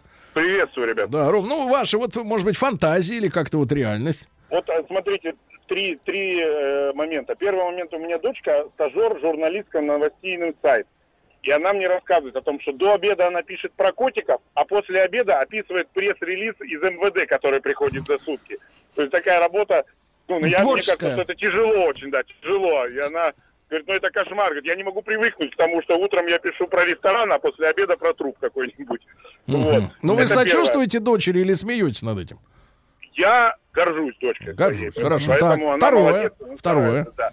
Я работаю водителем и согласен с Геннадием, интересно, каждый день новые люди, ну, конечно, и новых там э, плохих попутчиков хватает, которые на улицах у нас вокруг Москвы, в Москве. Да вокруг Москвы, давайте так, И вокруг вокруг Москвы Москвы, плохие все сидят, Москвы, да, да. атакуют, Москву. лезут, лезут, А понимаешь? поскольку я как бы обычный нормальный мужик, то, наверное, мне Да. хотелось бы быть фудблогером, чтобы я... Погодите, Футбол. э, погоди, это фут это от слова футбол или от смысле от слова Еда. нога? нога? Нет, это от слова еда. Вы хотели бы писать о еде? Ничего себе. Да. Слушайте, а давайте, товарищи, подумаем. Я, кстати, сегодня ехал на работу, подумал, слушайте, а вот какое вот время перверсии у нас сейчас, да? Вот э, у нас же есть вот фильмы для взрослых, это то есть, то есть интимное, кстати, этому вот Дюпри завидуют многие, пишут, да, говорят, что, мол, хотел бы вот так же, как он. А нич- есть фильмы для голодных? Да, да, да. Смотри, нет, нет, нет, смотри, это же все-таки интимная очень вещь, а ее перверсии, методом перверсии сделали общедоступной, да. И то же самое, мне кажется, с едой. Едо, еда это то, что ты ешь и попадает в тебя внутрь, становится частью тебя. Но вкус А из этого- это же инди- А, индивидуальное нет, да чувство. более того, фотография не передает вкус. Абсолютно. Это, не, это же бред. Э, То есть визуализировать то, что действует на рецепторы, То а вовсе... просто картинка, Да, да. лажа. Давайте Володю. Но мечта есть. Почему? Пусть мечтает Рома. А, Володь, доброе утро. Доброе утро. Володя, снег пришел в Ростов, папу? Еще не пришел. дочь. Сейчас брат скоро придет. Все. Значит, Володя, вам 27. Вот какую работу вы воспринимаете как... Вот люди, которые этим занимаются, у них вот максимальное удовольствие изо всех остальных. А я уже с детства определился. Я не могу сказать по поводу других, но мне больше всего хотелось бы работать радиоведущим и актером озвучания, свободное от радиоэфира время. То, По-моему, здорово. Понятно. Так, товарищ копает да, глубоко. хорошо. Нет, Да. копает под вас, Сергей. Я понимаю. Это точно. Ничего, американских фильмов на всех хватит, я имею в виду озвучание. Под гоблина копает. Э, Убеждаюсь все больше, что самой комфортной профессией является искусствовед. Вот из Москвы. Вот э, с э, Вячеславом, товарищ, не согласен. Наслаждаешься искусством, организовываешь выставки тихо, чистенько. Ты красивая. Вокруг красота, еще и платят деньги. Я бы с удовольствием променяла свою профессию. А, это иллюзии. А, ну, в принципе, Вячеслав ответил ей про иллюзии, потому что э, действительно что-либо организовать, вот мы с вами, ребят, уже месяц будет скоро, да, отдаем вам в подарок за ваши знания символические э, нашу колонку, да, э, умную колонку. Представляете, что надо сделать, вот э, люди, которые занимаются координацией, да, вот усилий, чтобы производителя соединить с изобретателем, так сказать, интеллектуального контента, да, плюс еще радиомаяк, и все это вместе облечь вот в эту форму. Ско- сколько шла работа вот над этой Ну, колонкой? полгода. Всего. Нет, ну это, это Быстро только управить. организационные, А, организационные да, только только организационная вопрос. работа. То есть это очень сложная, а а со стороны вроде, оп, тяп-ляп, давайте сделаем проект, да? Ребят, плюс 7967 103 5533, э, с вашей точки зрения, профессия, где человек получает, ну, максимально возможное от труда удовольствие.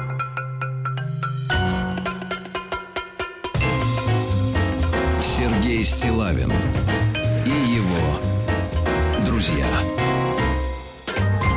Итак, друзья мои, продавец, официант названы самыми популярными профессиями среди молодежи, что и понятно. Э, Вот из Германии пишет э, товарищ, отвечает на наш вопрос о профессии, в которой можно получить, ну, максимально из-за имеющегося удовольствия. А, По образованию я минералог, кристаллог. Минеролог. А написано минералог. Минеролог. Не венеролог. Минеролог. А написано минералог. Э, Я как я уважаю людей. Вы их и право писать. Минералог. Учился. Да-да-да. А, Софья Палеолог. Учился в Санкт-Петербурге в университете, но работы по специальности в 90-х не было, поэтому уехал в Германию. Было много разных интересных занятий, которыми за годы иммиграции довелось позаниматься, но все они были связаны с моей специальностью. Очень приятно осознавать, что и в России в настоящее время можно заниматься наукой профессионально и благодаря этому жить. Э, Где родился, там и пригодился. Но э, т- товарищ, к сожалению, не подписался. Э, Возвращайся. Команд Битте Цурюк, А вот понимаешь? пишет человек, я обожаю свою работу. Я сервисный инженер, ремонтирую, внимание, электроинструмент. А Хочу, как Герман Стерлигов, сидеть у себя в магазине, пить хлеб собственный печь. квас и продавать хлеб за полторы тысячи рублей. Ага, ну Полторы понятно, да. уже. А Саша пишет, 447 тонн масса моего лайнера. Это красивая птица, находясь под моим управлением, ну, еще и компьютер, а, с легкостью взлетает, э, немалые расстояния преодолевает. Работа моя дарит мне целое небо, почти ежедневное солнце и посещение протяжении огромного количества стран. Это, я так понимаю, пилот, да, э, так сказать, э, дальней авиации. Ну, не, не, не военный, конечно. Давайте с э, Станислав из Калининграда дозвонил. Станислав, доброе, доброе утро.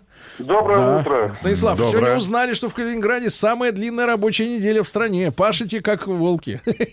По Ну, Европе. в таком отрыве от э, большой Да. родины. Приходится, да, еще да, да, остается, приходится. Хорошо, Станислав, с вашей точки зрения, работа, где вот максимальное удовольствие можно получить от процесса? Э, От процесса трудно назвать, скорее всего, все-таки от результата. А про работу, ну вот после 25 лет офисной работы пошел на производство, Э, ну, было нелегко, но руководствовался правилом, не помню, кто сформулировал, э, трудное нужно сделать привычным, привычное легким, а легкое приятным. Понимаю. Ну, а, в итоге, а в итоге что за работа-то, друг мой? Э, Работа э, производства по индивидуальным заказам э, кемперов, это такие жилые модули, которые на пикапу. Кемперов. Ну, иногда, наверное, может быть, клиенты несколько такие с, Хорошая прич- с работа. прибамбасами. Ну, ладно, да. Еще одно сообщение из Республики Башкортостан. Работаю машинистом на экскаваторе погрузчики. Покопать, подолбить, побурить, план- планировку сделать. Очень нравится. Файрус. И прислал фотографию. Прямо сейчас находится за Где? рычагами как Ну, раз того хорошо. самого экскаватора погрузчика, Прямо о там. котором, да, пишет. Прямо там. И нас слушает. Экскаватор-погрузчик. Ребята, Интересно. отправляйте свои фотографии. Кстати говоря, к нам в WhatsApp э, то рабочее место, на котором вы прямо сейчас находитесь. Сейчас от Дюпри Та работа, фотография. которой вы сейчас занимаетесь. Давайте Ваню из Воронежа послушаем. Ванечка, доброе утро. Доброе утро. Ваня, вот вам Доброе утро, 35 Сергей Валерьевич. лет, 35 лет, да, доброе утро. Какую работу видите самой вот интересной такой с удовольствием?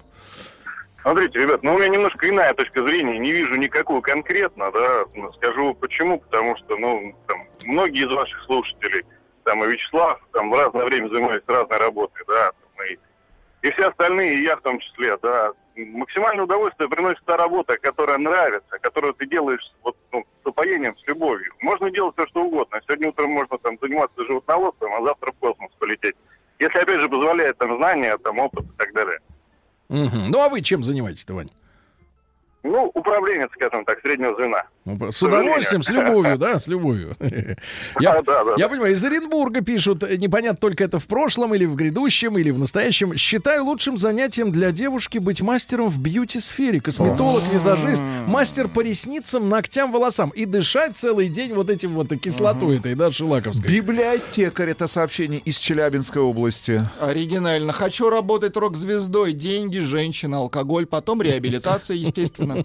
Нет, не алкоголь, там Тула, перепутано. доброе утро. Самая лучшая работа это когда ты можешь увидеть, пощупать или попробовать результат. Наливаешь в кружку холодной, пенистый, пробуешь, тебе нравится, а душу греет мысль, что у тебя еще две тонны. Влад, Борода, Пивовар и стулы. А из Новосибирска еще один Саша пишет. В филармониях есть переворачивательницы страниц у пианистов. Слушай, ну это монотонная работа. И тут же главное не упустить И момент. Не почешешься. Так, снабженцы проснулись. Водители автомобилей «Лада». Да. Так. Ребята, отправляйте ваши фотографии того э, места рабочего, на котором вы прямо сейчас находитесь. Да, дегустатор вина, ну я сюда добавлю еще эти, которые запахи распознают. Сомелье? Да, но на самом деле тоже нервная Так, работа. врачи. Да, врач, что врачи? Вот вы были как бы врачом. Вы же Да, врач, как кстати. бы врачом. Вот э, люди делают Вы ремонт. удовольствие получали, кстати, Так когда вы были лично, врачом? да. От чего? Ну, кроме того, что От вам людей. показывали людей Конечно, голых. нет, нет. это- Плав- Фу. плавающих в этом самом в ванне. Давайте Сашу из Москвы 34. Саш, доброе утро. Кстати говоря, директор школы нам Доброе пишет, утро. Рафаэль из Башкортостана. Да, Сашка, ну, Сашенька, пожалуйста, вот с вашей точки зрения такая профессия самая интересная, да?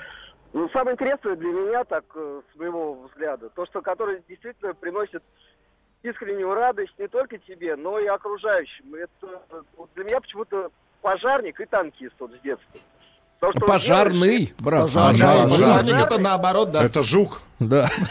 Да. Пожарный. Да. И танкист. Вижу- И, и та- ну, танкистом я хотел быть. Вот. Мгм. Ну а сейчас кем хотите быть? Вот когда подросли немножко так. Ну, сейчас мне моя работа очень нравится, и я вижу, что я действительно тоже приношу удовольствие. Кто вы? И счастье. Я служба электроснабжения, московский метрополитен. Класс, спасибо Вот, вам хорошо, огромное за вашу работу. за, свет. Так, люди продолжают слать Охранник на фотографии. кладбище. Ну, Но кстати, не шумная Да. работа, да. А вот, Женский массажист. Самая О, лучшая работа это массажист. работа инструктора по сборке конструктора Лего. Полторы тысячи в час. Да Заказ ладно? минимум на два часа. При бабках и мозгу полезно. Да, давайте Марата из Омска. Омск на связи. Добрый день, доброе утро. Да. Здравствуйте, Сергей. А, Маратович, пожалуйста, вот профессия, где больше всего удовольствия от процесса. А вы знаете, э, мне нравится моя профессия. На данный момент э, я занимаюсь, э, у меня электролаборатория, то есть я работаю на себя. Так. И э, обследую объекты, ну, на предметы электробезопасности. А объекты эти могут быть абсолютно различные. Ну, чтобы не замыкало ничего, да? Да, да, да, конечно. А Вот, как с например, ответственностью, брат? Ты же подписываешь бумажки официальные? Ну, конечно, да, ответственность несу, конечно. Поэтому да, да. я ответственно подхожу к Да. работе. Вот Да, спасибо, спасибо, брат. Ну, из Москвы э, напоминают, что есть такие люди суровые, маммологи. Э, Вот, маммологи. Э, Тюнингует человек тачки Слушайте. и 10 лет работает в кайф. Э, Да. Единственный вывод, который я хочу сделать, Да. э, наши слушатели прямо сейчас находятся на своих рабочих местах и работают врачи, зубные техники, значит, монтажники. И мы работаем с вами, Сергей. Давайте так, и академик на своем месте.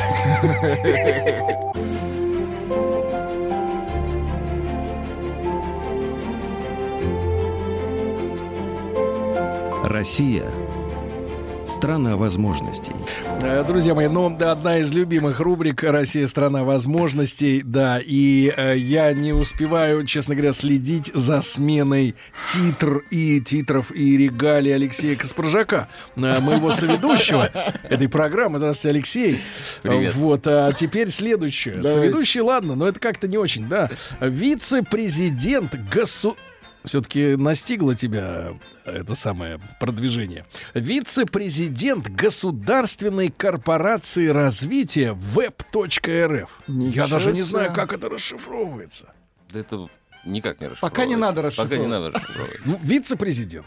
Все, хорошо, хорошо. И теперь сегодня у нас в гостях, и Алексей долго меня готовил к нашей сегодняшней э, встрече. Э, вы бы знали, Илза, какими словами. Он говорил, что к тебе, Сергей, вот мне тыкал пальцем, придет самая прекрасная женщина. Красавица, тонкой душевной организации. Я сейчас не прикалываюсь. Вот, и человек, э, э, п- так сказать, находящийся в искусстве и одновременно как бы представляющий его, да, и живущий им. Э, Илза Лепа сегодня у нас в гостях. Илза, доброе утро. Большое спасибо. Даже если маленькая, крошечная часть из того, что вы говорите, м, соответствует истине, я имею в виду в том, как Алексей Каспаржак представлял и готовил вас к моему приходу, Да. я очень этому рада. Он, потому что э, я вам хочу сказать, что как-то завоевать симпатию Алексея Каспаржака очень непросто. Вице-президента. Он человек серьезный, деловой. А так как мы с ним познакомились э, в э, деловом пространстве, когда он строил свой грандиозный проект Ар- а, Артек, ну, государственный проект, но он все-таки он его строил, он в него включился сердцем, включался сердцем, и пойти в этот круг э, людей, которых он, он туда пускал, я имею в виду, пускал не, не, не физически пускал в Артек, а как-то пускал в, в круг, в- да, Ага. творчески в круг тех людей, которым он мог доверить, доверял, это было очень непросто. Илза, а он э, пустил вас в э, клетку на колесах с попугаем? Нет. Нет. Нет. То есть все-таки вот не до конца впустил. Это личное, да? Сереж, в следующий раз, когда мне нужно будет комплиментарно отозваться от женщине, я приду к тебе за советом, хорошо? Можешь в WhatsApp? Я отстучу. Нет, А, да, Ну, Ил- сегодня утро, Да. можно я сразу Да. так подведу черту? Сегодня утро, поэтому, видимо, мы хотим создать всем нашим слушателям хорошее, Нет, радостное не создать, настроение. я предлагаю поделиться. Давай. Поделиться. Потому что, Илза, вы нам уже подарили, я не знаю, как Алексею, вы говорите, он такой сложный человек, тяжелый. А нам, в принципе, радушным и открытым э, с Владиком уже подарили. Илза, а можно мы оттолкнемся от темы нашей прошлого часа? Э, Люди рассуждали, фантазии. Ну, многие фантазировали, некоторые рассуждали о самой э, такой, о профессии, которая дарит человек, который ей занимается наибольшее удовольствие из возможных, именно сам процесс. И, Но я не об этом буду спрашивать, а вот у вас был шанс в жизни выбрать другой профессиональный путь?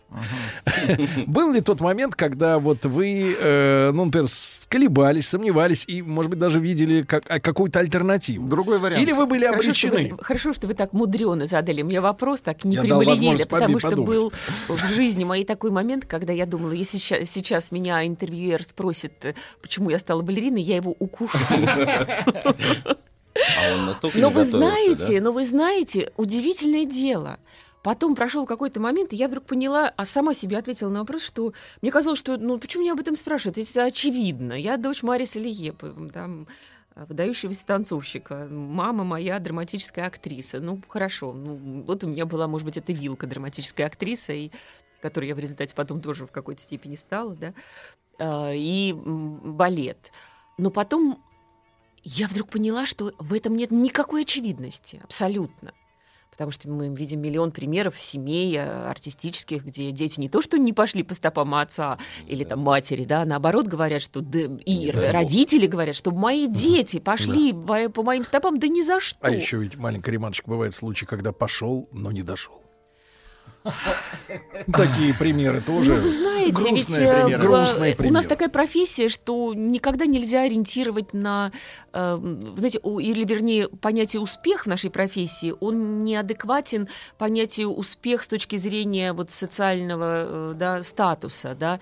Можно быть успешным и совершенно незнаменитым, да, можно быть успешным и не быть, э, Ну, не как Алексей. главные партии. Успешный, но не... не- Аккуратнее. А, извините, все, Значит, на самом деле у меня немножко другой вопрос. Вы знаете, нас слушают, мы а, нас слушают и а, большое количество людей, у которых в голове примерно следующая, часто в голове следующая конструкция, А, что вот это семей, э, ну условно говоря, семейная, Династия. у- династийная, унаследованная, а, оно не, э, что оно не, что, что это не очень справедливо.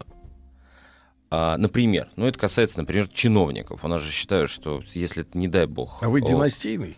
Я, да, династийный, в образовании династийный. Я тоже родился, вот э, Илза в пять лет вышла на сцену, правильно я понимаю, первый раз, Большого театра.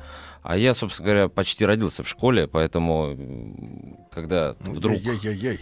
Нет, не, нет, нет, стоп, секунду, не хорошем в этом, в смысле в хорошем смысле этого слова. Вот, у меня отец был учителем, и мам, мама была учителем, а потом директором. Вы а открылись много- для меня сейчас с новой стороны. Вот, и в этом смысле, когда тебя вдруг С встречает, стороны, вдруг Сергей. встречает взрослая женщина и говорит, тю-тю-тю, я тебя вот с таких, вот с таких времен знаю, тебя, я тебя возила а, в перемену вокруг школы в коляске, Да. вот, то ты начинаешь понимаешь, что ты там просто пророс. Но ты в этом смысле, ты эту среду, ты это ощущение, оно твое, твое. Да. Но не А. все так профессии прорастают. Если бы он, мой дедушка, например, был э, конструктором э, военным секретным, ну куда мне там прорастать-то? Ну, это, Я, я же видел, говорю, я, я все, что я видел, сказал, это здесь зеркало. логарифмическую линейку из его профессии. Все остальное как бы Нет, было за кадром. Нет, я тут я с тобой по, не, за кадром по-разному. Знаешь, помнишь эту цитата относительно того, что тебя воспитывала тонкая линия света под дверью кабинета твоего там отца, деда и так далее. То есть вот эта атмосфера, а, которая присутствует рядом с профессиональным человеком, она очень сильно заражает. Так вот, вопрос в следующем. А, это справедливо или несправедливо? И вообще, как к этому относиться, когда, а, когда передается по наследству, что называется? И как сделать так, чтобы общество к этому было восприимчиво?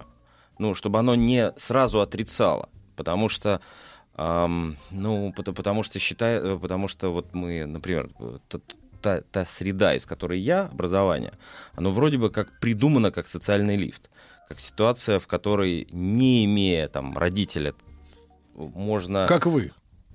В смысле, как я? Не имея, как вы, но можно. У меня отличные, а- а- отличные родители, Так я- лучшие в мире. От- Вот. На них-то можно не наезжать. Так вот, а значит, э, а, что не имея, условно говоря, вот этого старта Да. а, наследственного, можно чего-то достичь. Как относиться к, это- к этой ситуации? Как ее транслировать так, чтобы общество не воспринимало ее как несправедливую, неравную Во-первых? Илза, вы согласны с сентенцией э, Алексея? Ну, э, мне кажется, что э, вот это семей, семейное, продолжение семейных традиций и э, наследственность, э, да, вот такая... Династийность. э, династийность, да, а, она же не всегда бывает в помощь, она же бывает в преодолении. Это да. Поэтому о чем же мы говорим? Какой, какие тут приоритеты? Тут и нас, э, когда мы были маленькие, нас отец всегда так и настраивал. Помните, что вы дети Лиепы, и то, что простится кому-то, не простится вам. Мы Это, это в целом поведение же, да, вот в обществе, в целом. Не профи- Это не о профессии же речь шла. Ну, я, мне кажется, что если это не передача своего частного бизнеса, да, что может быть так, естественно, когда человек строит свой бизнес, он хочет, чтобы его дети продолжили его. Это как-то естественно, и никто же не будет против того, чтобы... У нас даже к этому есть а, негативное отношение. Понимаете, Но. мы же, к сожалению, мы а, вот мы Саву Морозова не сделали героем. А, в- А Павлика сделали. А Павлика сделали, да. А один из них... э, ну, Бизнесмен. Вроде однофамильцы, какая разная история, я согласен. А, Илза, ну вот вопрос. Вы, вы в каком возрасте вы почувствовали себя обязаны соответствовать уровню семьи? Вот, вот это вот чувство обязанности, да, э, э, которое как бы вот э, не давало расслабиться ни в, в поведении в обществе, да, вы не могли себе позволить э, поведение мажора, да, какого-то, да, если брать крайности такие негативные. И, и дальше вы вот находились в состоянии, что да, я должна, я должна вот соответствовать этой семье, семейной традиции уровню, уровню. Ну, мы с этим росли с моим братом. Хотя, конечно, у нас было и какие-то качества мажоров у нас тоже были, потому что э, отец ездил за границу, и у нас были даже Жвачка. просто да, то, как мы были одеты, в какие игрушки мы играли, а, это как бы очень отличало нас от, от, э, других детей. Э, И, как мне говорят, я этого не помню, и мне это кажется за- теперь только забавным, но, как говорят мои а, сверстники, что, конечно, я этим тоже щеголяла, и, значит, и Ну, девочки, это простите.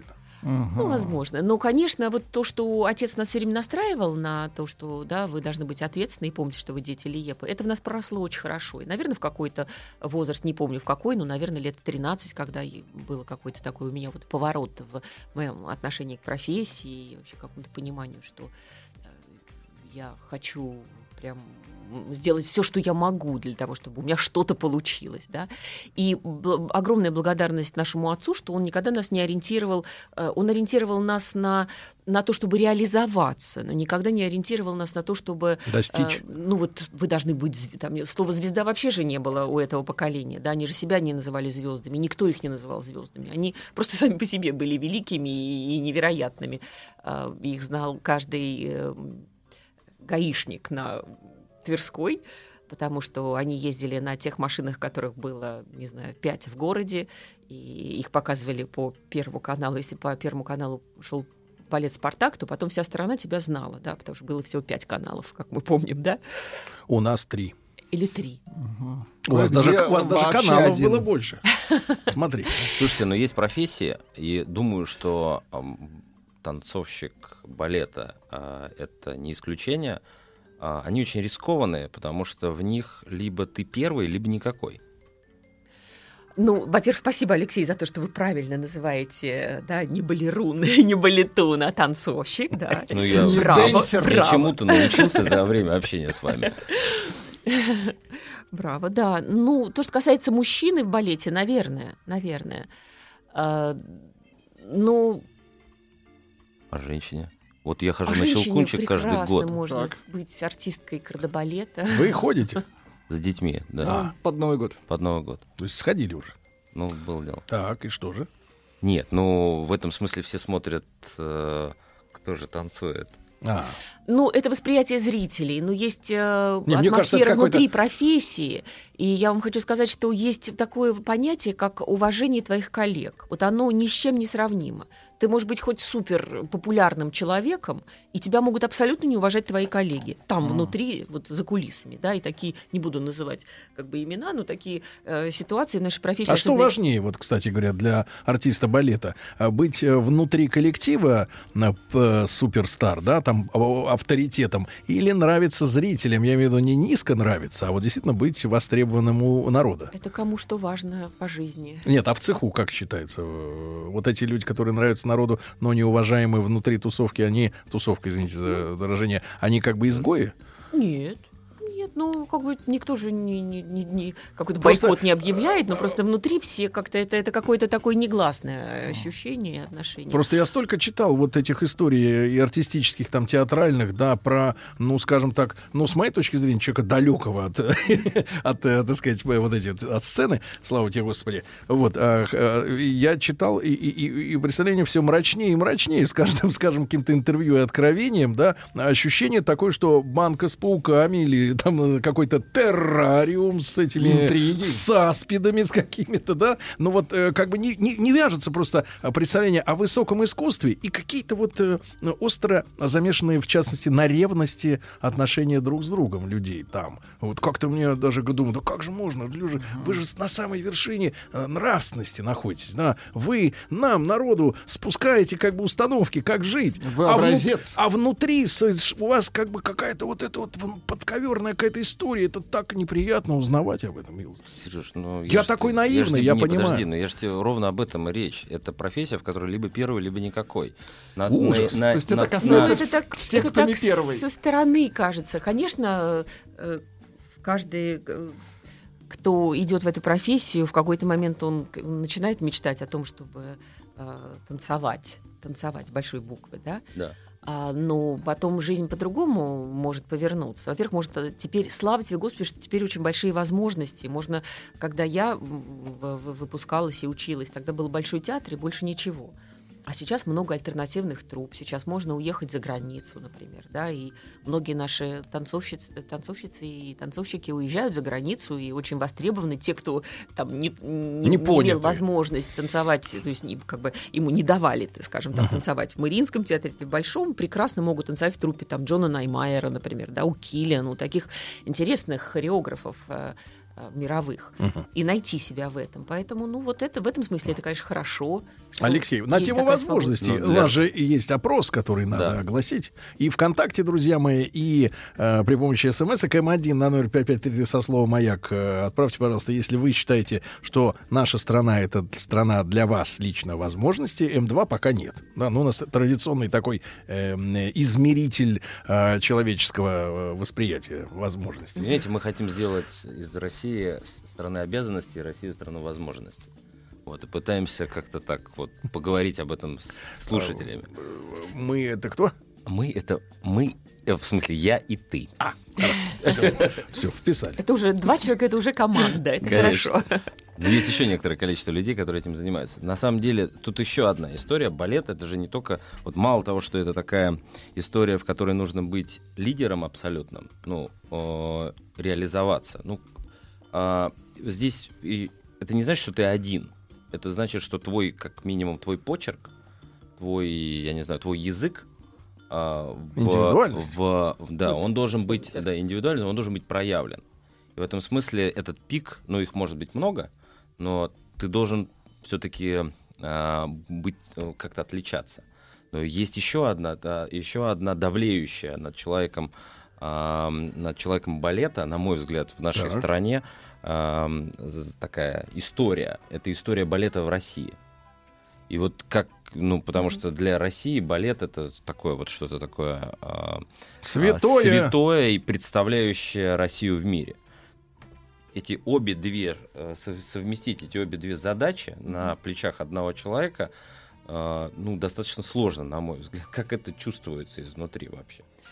А вот уже слово прозвучало правильно, очень индивидуальность. Галина Павловна Вишневская когда-то сказала, и лучше я не скажу, что в, в искусстве нет э, первых, в искусстве есть личности, потому что это все-таки не спорт. Поэтому даже тех, кто танцует главные партии, э, это тоже еще, да, ну, та- там важно быть личностью, а не просто как бы подняться на эту вершину и станцевать какую-то э, партию, в первой, которая первой строчкой написана в, в афише, да. А возможно это, Илза, вот очень важный вопрос вы затронули так из Возможно ли быть э, э, успешным в артистической какой-то профессии, но при этом э, совершенно не быть э, личностью?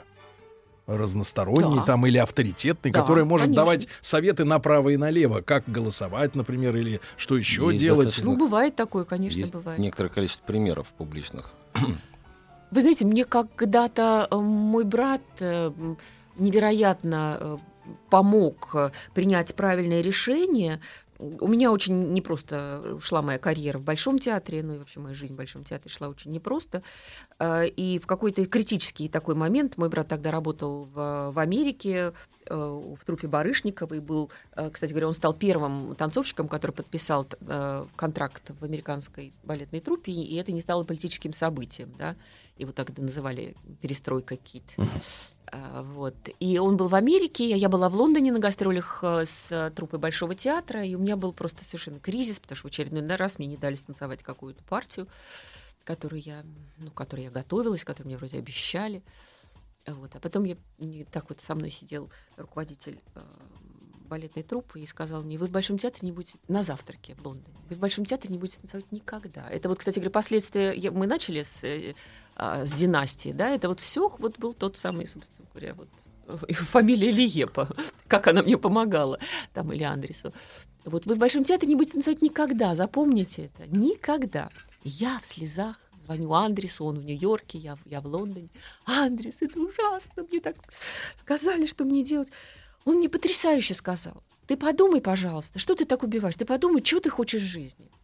Если ты хочешь творчества, то оно везде. Если ты хочешь карьеры в Большом театре, то тогда, ну, стучись в эту дверь. Год пройдет. У нас жизнь в балете 20 лет всего. Ты год потратишь, ну, станцуешь ты эту партию. Это, это э, мечта твоей жизни, станцевать эту партию? Наверное, нет. Тогда от- ответь себе на вопрос, а если ты хочешь творчество, тогда оно везде, что ты убиваешься. И мне стало потрясающе легко в один момент. И я правда подумала, господи, ну, мне как раз мне предложили, мне, знаете, как когда ты готов внутренне, как есть такая Да. китайская мудрость, если ты э, ученик готов, то учитель всегда найдется. Илза, мы продолжим сразу после новостей новостей спорта. Илза Лепа сегодня у нас в гостях.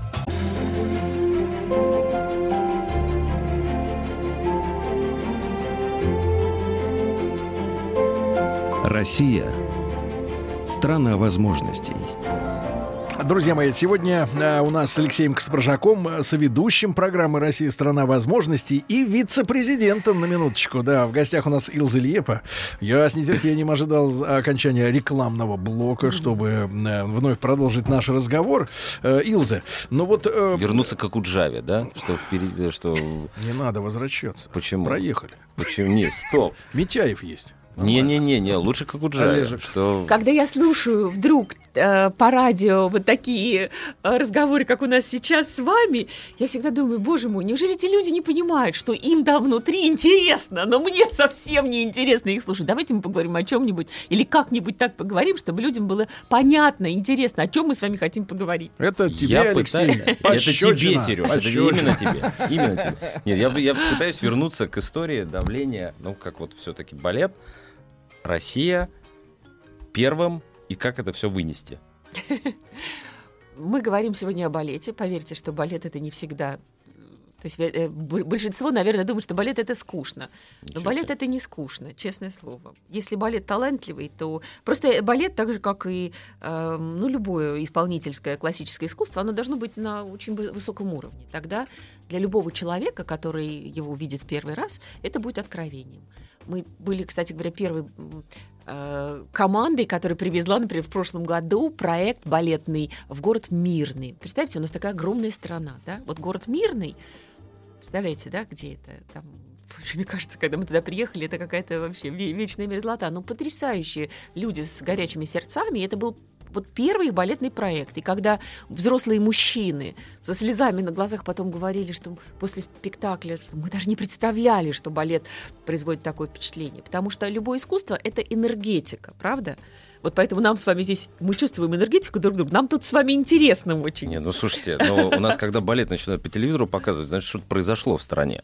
Ну, это такая... Печальная. Вы, вы нас не сбивайте. Значит, Илза, не дал мне договорить, товарищ вице-президент, о том, что э, вы обмолвились, э, что вы знали, что в балете 20 лет, да? Да.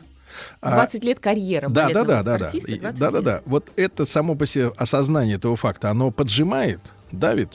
И чем дальше, тем сильнее. Ну, конечно. Представляете, 28 лет, а ты это понимаешь, что это уже середина практически твоей карьеры. Конечно.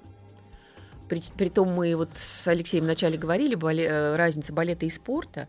Э, Ведь все-таки, будучи балетным артистом, ты как-то пытаешься жить нормальной жизнью, то есть, в общем, там, у тебя семья, да, и ты вот ты вроде хочешь и должен как-то, да, вот жить этой человеческой жизнью, но в то же время вот этот вот ве- вечный счетчик, когда а, у тебя м, Так он 28 и в спорте тоже вечный счетчик. А там без семьи. Там без семьи. Это семьи. как, как получится. Как, Как пойдет. Да. Но, а, когда вы задумывались, чем же дальше заниматься? Вы знаете, удивительно, я благодарна Господу за то, что я никогда не задумалась над тем, чем мне заниматься дальше, потому что мне все время жизнь ставила перед какими-то э, вот ступеньками, которые я должна была взять. Так же, как и с драматическим театром. Я никогда так от головы не думала, вот поиграть бы мне в драматическом театре. Да, это просто вот жизнь меня всегда ставила перед э, тем, что, с той ступенькой, которую я должна взять. И также как-то жизнь после жизни. э, А сейчас людям преподают на тренингах, что надо ставить цели, написать на бумажке Нет, и подожди, идти к ним подожди. четко все, вперед. все всё. было видно. А, вот, вот, вот Илза вспомнила, как а, мы первый раз встретились в Артеке. А, я себе не мог представить, что можно на стадионе в Артеке выстроить тысячи детей, по-моему, ну, я не помню, сколько там их было, Мгм. много, и сделать модным балетный танец несколькими движениями. Вот то, чем занимается, ну, насколько я понимаю, э, вот такая... Для меня было э, очень высокое требование к входу в балет для любого человека. То есть мне казалось, что на это нужно потратить Мгм. огромное время. А Илза вместе со своей командой делает примерно следующее. Ну, особенно, я не знаю, как Это мы сейчас. се- о сегодняшнем дне это говорим. В Ну том да. числе о сегодняшнем Она э, делает вход очень простым. Через э, модные сейчас вещи, такие как... Лучше вы это произнесете. Пилатес. Например, То да. есть Илза актуализирует балет. Ну, вы знаете, а- Для у Алексея широких- такое слово про, про, Да. эм, проскользнуло. На самом деле это то, наверное, о чем он все время, что было тоже, что, что ему понятие, которое ему сопутствовало, когда он был, простите, Алексей, что я за вас говорю, когда вы были в Артеке, это слово такое просветительство.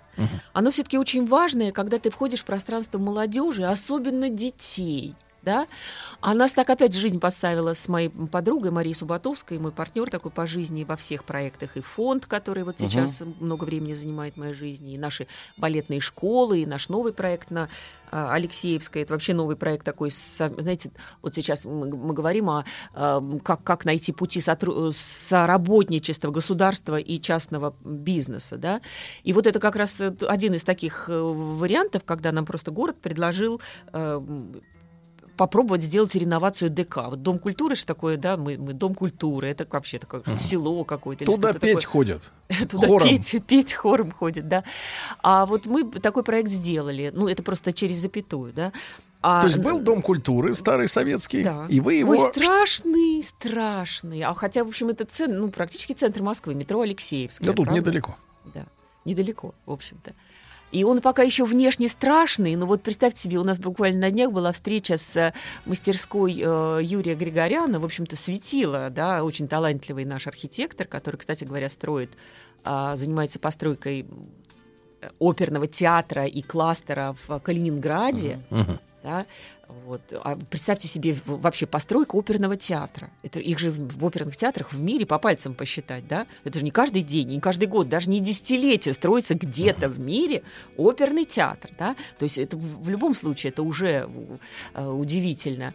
И вот его команда будет помогать нам, готов, он согласился помочь нам найти э, путь, как вот этот страшный э, Преобразить. да, ДК, который похож сейчас на вытрезвитель, честно вам должна сказать, больше ни на Кафель? Что. Кафель кругом. Кафель, да. Решетки, Да, решетки решо- накат. Точно, именно Решетки, так, решетки, Алексей, стопроцентно. Да, да. Кафель. И решетки. да, но внутри э, уже очень, внутри прекрасные балетные залы. Илза, а как вы видите себе вот эту новую миссию ДК, да, Дом культуры, а, вот в, в 21 веке? Это что? Это, ну, я просто напомню нашим молодым слушателям, да, это, это было действительно локальное такое местное, э, значит, заведение для людей, которые вокруг живут. Они ходи- ходили туда заниматься творчеством, и туда же приезжали артисты, ну, грубо говоря, из центра э, показывать свое искусство, да. Но на первом месте все-таки, мне кажется, местное творчество, да. Это не потребление, Вы знаете, это креатив. э, во- на самом деле э, ситуация очень непростая.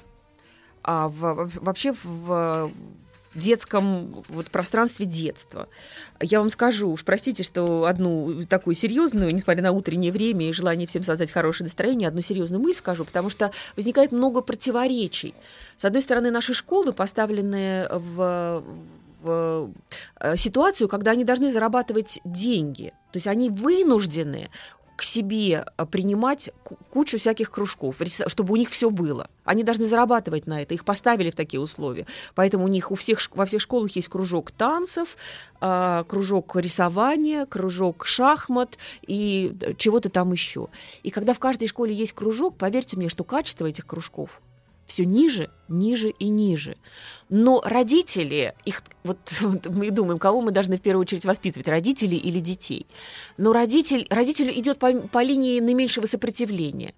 Хорошо, мой ребенок ходит в школу, мне не нужно его таскать на, в другой конец Москвы, в балетную школу, а потом еще в третий конец Москвы, чтобы он там китайским языком занимался, Алексей, или, или, или чем-то там еще. Поэтому мне проще, чтобы он занимался э, всем в своей школе.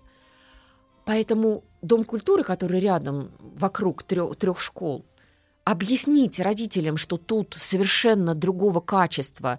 Например, э, там в, в ДК Алексеевский э, театральная студия Михаила Пореченко, в ДК Алексеевский... э, шко- Пореченкова, Да, Миши. Да, А в ДК Алексеевский м, школа живописи э, Ивана Глазунова М.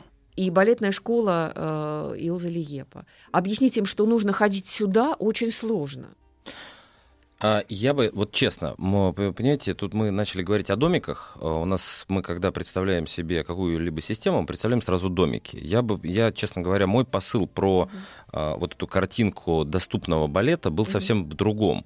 Он был в том, что а, как сделать, а, как а, как сделать это сложное искусство в восприятии человека, живущего в России, да и не только в России, как его сделать доступным, модным, как сделать так, чтобы он вошел, а, чтобы это, чтобы некие движения, некая а, культура этого, даже не- некий, некий почерк этого искусства, а, язык этого искусства стал более доступным. Очень хорошая мысль, Алексей, очень. И вот на это, собственно говоря, и направлен наш тот, как бы, друг- другой проект нашего фонда. Это как раз то, что мы привозили Да, в Артек, в Артек. да, когда мы захотели вообще посмотреть, а как, как танцует наша страна. Вот чем там занимается молодежь? Вот что, что она Мгм. танцует, да? И, в общем-то, и порадовались, и ужаснулись. И в большей части ужаснулись, чем порадовались. И поэтому нам очень захотелось сделать такой молодежный проект, который бы а, ну, вот стал такой планкой и, и образцом для, э, молодежь, для танцевальных коллективов, что вообще вот танцуй, что вообще молодежь на это способна, да. И поэтому мы придумали не только э, там, конкурсы, национальную премию, как вот какую-то такую высокую планку для тех ребят, которые, не знаю, и э, в самых отдаленных уголках нашей страны пошли в балетную или в танцевальную, любого направления танцевальную школу, танцевальную студию народного танца, современного, классического. А, И мы придум- придумали такой момент, как э, такой проект, как спектакль, который делается специально для вот этих ребят.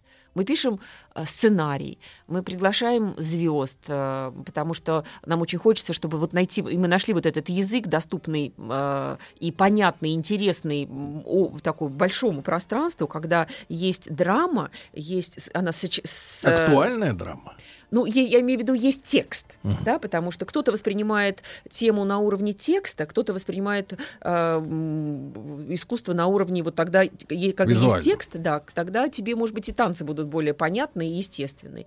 И даже мы, в общем-то, не побоялись. Вот в прошлом году был проект по моим театральным сказкам, а накануне, вот год назад, у нас был проект «Князь Владимир». И, кстати говоря, э, Ольга Юрьевна Голодец, которая была тогда да, вице-премьером, она пришла, она очень поддерживала наши проекты, и она пришла в Большой театр, там была премьера, а, пришла, и после, это было очень для нас, э, ну, как бы так как-то сердечно мы откликнулись, она пришла после спектакля на сцену и вглядывалась в лица ребят, потому что она говорит, а вы откуда? Сколько вам лет? Она не могла поверить, что это правда ребята, а не артисты не артисты. танцуют да, потому что, ну вот мы такую тему, да, взяли, князь Владимир, и она была настолько э, удалась э, ребятам, и мы поняли, что э, это прекрасный путь для того, чтобы, э, во- в- э, например, ввести их в историю. Им не надо ничего объяснять, им не надо ничего, э, можно не быть э, таким, знаете, ментором и э, как бы пытаться После этого учебник не актуален. да, да. Ну, как бы они могут войти в пространство классической музыки просто а, потому, что они эту музыку танцевали. очень важно, Алексей, задачу ты вот правильно понимаешь.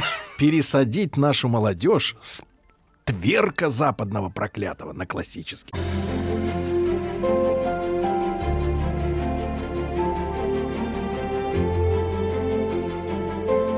Россия – страна возможностей.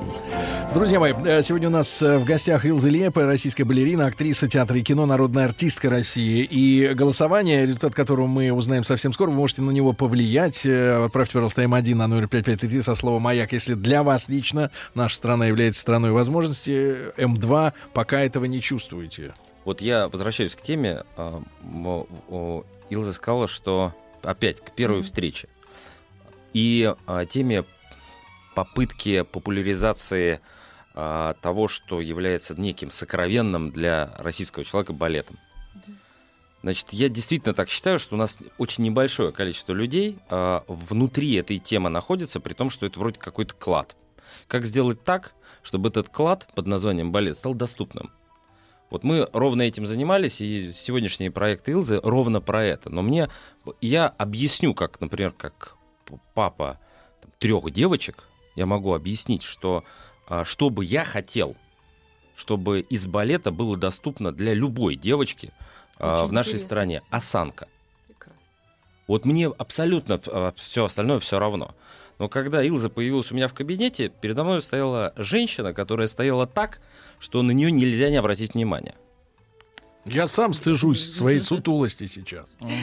Ну, вы знаете, ведь э, искусство, оно занимается именно человеком. Поэтому, когда ребенок входит... Я очень люблю, когда дети занимаются спортом, особенно мальчики, да, это всегда это здорово. Потому что спорт — это тоже воспитание. Спорт — это воспитание стойкости, воспитание духа, даже если ты не станешь спортсменом. Поэтому для меня очень важно донести до родителей прежде всего, что совершенно не важно, будет ли ваш ребенок э, артистом балета, балериной или танцовщиком. Э, Вот не говорим балеруном, говорим танцовщиком. Ни в коем случае. А, Но само пространство э, танца, которое войдет в детскую жизнь, это будет бесценно. Потому что очень многие функционеры меня спрашивают, хорошо, ваш проект, а что дальше? Они что, станут артистами балета? Вот за- почему мы тратим, почему вы тратите государственные деньги на то, чтобы сделать вот такой проект в Большом театре? Огромные деньги. Да, съед- съедутся ваши ребята, да, они будут танцевать на музыку, в этом году на музыку Родиона Щедрина, кстати говоря, который разрешил нам использовать его музыку. А в прошлом году Стравинский, Мусорский, Чайковский. Вот это для чего? Потому что они из этого проекта, ответ, выйдут другими людьми. Из проекта, из того пространства, там, может быть, 5, 7, 10 лет, которые они проведут с хорошим руководителем, в хорошем коллективе, и их молодость будет наполнена интересными событиями, встречами с интересными людьми, поездками а, в... да. музыкальный материал, исторический материал, Да. литературный Да. материал и так Да. далее, и так Да. далее. Да. Вообще, на самом деле, тут такой, э, это, это просто, это просто надо делать, потому что, еще раз говорю, потому что мы не пользуемся тем, что у нас есть. И Спасибо, в головах, а, в, в головах э, тех, кто управляет разного рода проектами, у нас всегда те, кто задают такие вопросы, Мгм. у нас вечно живет вот это олимпийское движение. Да. Мы должны получить какой-то, мы должны получить результат очень простой. А, Он, кстати, является ответом на вопрос нашей передачи. Он, а, этот результат заключается в том, что мы должны получить не а, выдающихся, мы должны получить выдающихся танцовщиков, но это отдельный вопрос. А мы должны получить счастливых людей. А счастливые люди это там, например, те женщины, на которых обращают внимание мужчины, потому что у них осанка хорошая. Это те мужчины, которые знают там матери- музыкальные материалы, могут не, не ударить в, гле- в грязь лицом, когда позовут девушку в, на спектакль. Это, да это, господи, банальная вещь. Мы начали с чего в Артеке? Мы начали с того, что у нас на самом деле, как сделать так, чтобы на то, что называется в Артеке массовка, а по большому счету Мгм. дискотека, все танцевали. Вы вспомните свои школьные годы или там м- м- Я крутил. юность. Там половина стоит в сторонке, потому что оно двинуться не может. Да. Вот Я, ты говоришь, а я тобой любуюсь. Это Я- цитата. Понимаешь, проблема заключается в том, что я тоже не двигался особенно.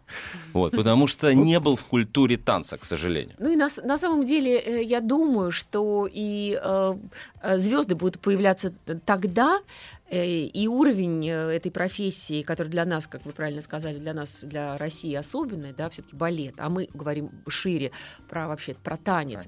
Уровень, наверное, бу- мы будем сохранять тогда, когда в каждом дворе будут танцевать, и танцевать будут правильные э, под правильную музыку в руках правильных педагогов. Тогда вот как, как с футболом. А да, можно я когда в еще- каждом дворе будут играть в футбол, тогда, может быть... Илза, добавлю. Вот э, Алексей сконцентрировался на осанке нашей гости сегодняшней. А и слушатели, а слушатели заметили, поскольку они нас только лишь э, на слух воспринимают, да, э, блестящий русский язык, а, знаете, достоинство в голосе. И мне кажется, что так же важно, как танцы в любом дворе, э, так же важно, чтобы выдающиеся артисты, как вы, Илза, да, такого уровня, они тоже вот э, к вам это претензий никаких, но есть примеры, к сожалению, когда э, п- яркие звезды ведут себя в э, медийной среде, в популярной среде, не соответствующим этой, это- этой профессии образом. Надо просто, чтобы больше хороших было доступно, нежели запретить кому-то... Запрещать не будем. Не будем. Пороть. Пороть. Пороть. А, Илза, вам огромное спасибо. Спасибо мы, вам мы тоже. сегодня, Спасибо. я, я вот сегодня на расстоянии полутора метров прикасался к, настоящей, э, к настоящему э, чуду. Приходите 5 апреля в Большой театр к нам на новый 5 проект, который апреля. называется «Сказ о том, как Матвей огненное лихо победил». Ты каждую среду ко мне прикасаешься. А, спасибо вам, господин вице-президент, за то, что сегодня вы вели эту передачу. Да, друзья мои, Илза Лепа сегодня была у нас в гостях. Спасибо огромное. Спасибо. Думаю, это были приступы тревоги. Что? Страха, синдром паники. Могу прописать успокоительное. Эй, взгляни на меня. Я что, на паникюра похож? Ну, так, Я так похож сразу. на паникюра? Стыдиться вам нечего. Любой невропат... Тебя что, выперли с ветеринарных курсов? У меня был инфаркт. Кардиограмма не подтверждает. Мужчина. Руководство по эксплуатации. Ну и вот Анатолий Яковлевич, вот он собственной персоной. Толя, доброе утро. Как самочувствие, Анатолий? Прекрасно. Толя в зеленых... быть не очень. Толя сегодня... Толя сегодня в зеленых штанишках, ну чтобы нашим слушателям было завидовать. интересней. Да. А почему он все время во фригийском колпаке сидит? В каком? В фригийском. Вы- Зачем вы так с Сергеем? Да. Ну, а что он Нет, вы, нацепил и кстати, сидит? врач вы. Объясните этот Да. парадокс. Я не знаю, но красный цвет. Здесь это достаточно тепло, вызывающий. натоплено. Ну, а он странный. в головном уборе. При этом он еще рассказывал про некого порноактера до этого. Ну, не надо. Воспитанного бабушкой. Во-первых, это оскароносный актер. Оскарно- а, Оскар, да. Я думаю, что это все части одного целого. Так, Анатолий, вернемся к работе. Вам еще Хорошо. жить. Но это очень странно, правда. Сидит, сидит в красной шапке. Я надеюсь, А он шапочка, красная шапочка. я надеюсь, за конечно. 10 ч- в час вы так с клиентами не Нет, общаетесь. Нет, нет. Так, нет. Все, я понял. Он красная шапочка. Сегодня, да. И волк одновременно. Всю неделю. Хорошо, продолжаем. Нет, мы еще не начали. О чем мы говорили Да. в прошлый раз, вы помните? Нет, не Нет. надо, не надо. Давайте начнем с чистого Красная листа. шапочка, у вас очень короткая память. Анатолий, вас сейчас будут бить. Хорошо. Ничего, сам хотел. Получай. Ладно, продолжаем. Значит, мы в прошлый раз говорили про тот ад, который представляют некоторые семьи. Помните? Мы там разные образы, фрески, не помните? Нет, мы Да, говорили. да, про да, это. семьи. А, да, да, да, да, да. да. Вспоминаете. Про те семейные структуры. Нет где- теплоты у них. Да. душевной. Хорошо. Уже для начала неплохо. Хорошо. Страшные вещи, да. Хорошо, значит, такой ужасный, ужасный вещь. Так вот, где царит запрет на разделение, который я очень условно назвал такие семьи утробой. Помните? Вспоминаете? Помню, слово противное. Да, эти структуры, а, в которых полностью отсутствует адекватное развитие и взросление, и они чем-то напоминают мышиный народ из рассказа Кавки, где из младенцев эти мыши, минуя детство, юность и зрелость, превращаются в загруженных усталостью и безнадежностью стариков. Вот, совершенно без- в такой безнадежной атмосфере, которые живут с постоянным ощущением опасности. Вот, и живут, минуя все этапы. Вот в этом рассказе это хорошо показано. Все этапы развития, взросления и отделения. Где, это, где а, ни в коем случае нельзя разделяться. Всем нужно быть вместе. Вот. Если вам не нравится определение утробы, оно вам показалось противным, да? Ну, звучит как-то угро- угрожающе. Да, Да, я, в принципе, да, это то пространство, в котором все живут, в принципе, можно назвать его по-другому. Я, я, я бы назвал это еще и клаустрофобическим пространством, где все ощущают себя в захвате. Давайте, может быть, вот так, если вы хотите. Если вам не нравится слово утроба, хотя мне кажется, оно достаточно точно описывает ту атмосферу, в которой все живут. Под постоянным контролем, а, и постоянно все, все как бы внутренне должны быть вместе. Я бы даже сказал, что это определенная атмосфера. Атмосфера, в которой субъект задыхается. Это такое затк- затхлое старческое пространство. Такой бабушатник, вот. Бабушатник. Бабушатник, да. У вас была бабушка? Разумеется. А как вы? Мы мало о ней знаем. У меня было даже Ваша- две, даже две ваша бабушки, бабушка представляете? темная лошадка, Анатолий. У меня было даже две бабушки. Две. Что они были И из даже и два дедушки. И они как-то были связаны То есть полная семья. Ну, фактически. Как-то, ну, как-то они, да, пересекались. Короче, ладно, продолжаем. Значит, это такое затхлое пространство, в котором почти буквально нечем дышать. И запрет на разделение получает выражение в самых разных аспектах жизни семьи. Мы об этом поговорим. Во-первых, в этой семье ни у кого нет приватного пространства. Это первое. Двери спальни а, не запираются. А, ни на каких дверях нет замков, ни метафорически, ни буквально.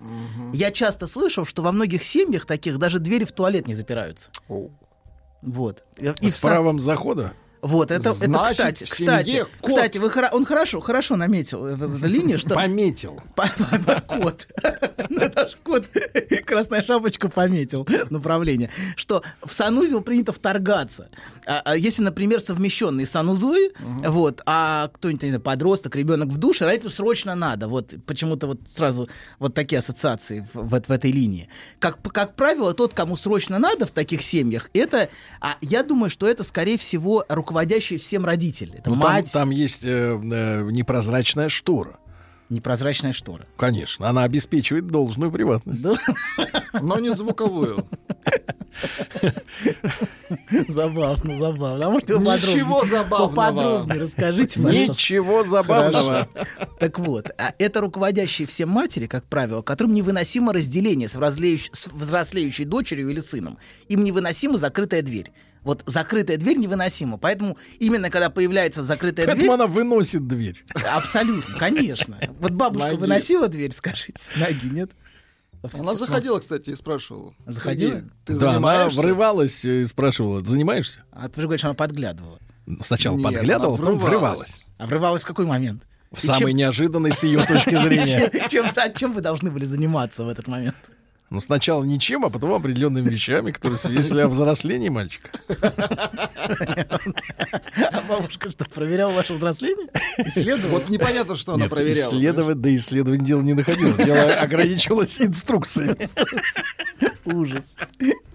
Что, у вас с вашими четырьмя не так было? Нет, не так. Жаль. Что за семейка? Я с ними даже не был знаком. Они умерли раньше, чем, Чем я вы? успел с ними познакомиться. Да, Так. со всеми бабушками. С дедушками был. А Вот, А, да, ладно, продолжаем. Хотя обычно, мне кажется, в России скорее дедушки умирают. Ну, у вас необычная семья. Хорошо, Вы же из этих, э, так сказать, из новых. из каких из этих? Каких из Из этих? новых русских. 10 в час, брат. Это попробуй так. Красная шапочка, вы очень активны сегодня. Ладно, продолжаем. Красная цена красной шапочки. Хорошо. Значит, Так. так. вот, родители под постоянными предлогами, невыносимо закрытая дверь, вот что. И э, под постоянными предлогами родителям важно вторгаться в, в комнату детей или внуков, вот, совершенно не спрашивая разрешения и игнорируя вполне, а, скажем, разумное требование стучаться. А, стучаться в дверь и спрашивать, ну, как бы, право войти в это пространство. А поскольку не- нету приватного пространства, то и права никакого не нужно. Вот. А кто-то, кто ты здесь такой, чтобы тебя спрашивать?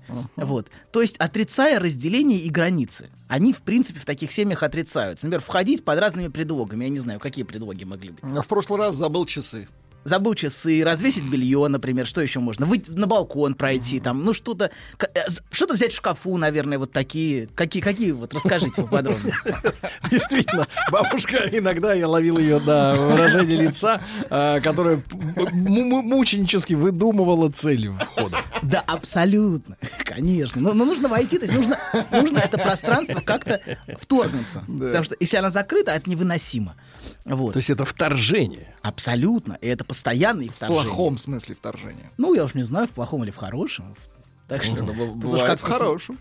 Тут уж как посмотреть. Вот, так вот, если вы... Значит, так, значит, так, продолжаем. Ну? А, и вот самое важное в этих во всех аспектах это дверь.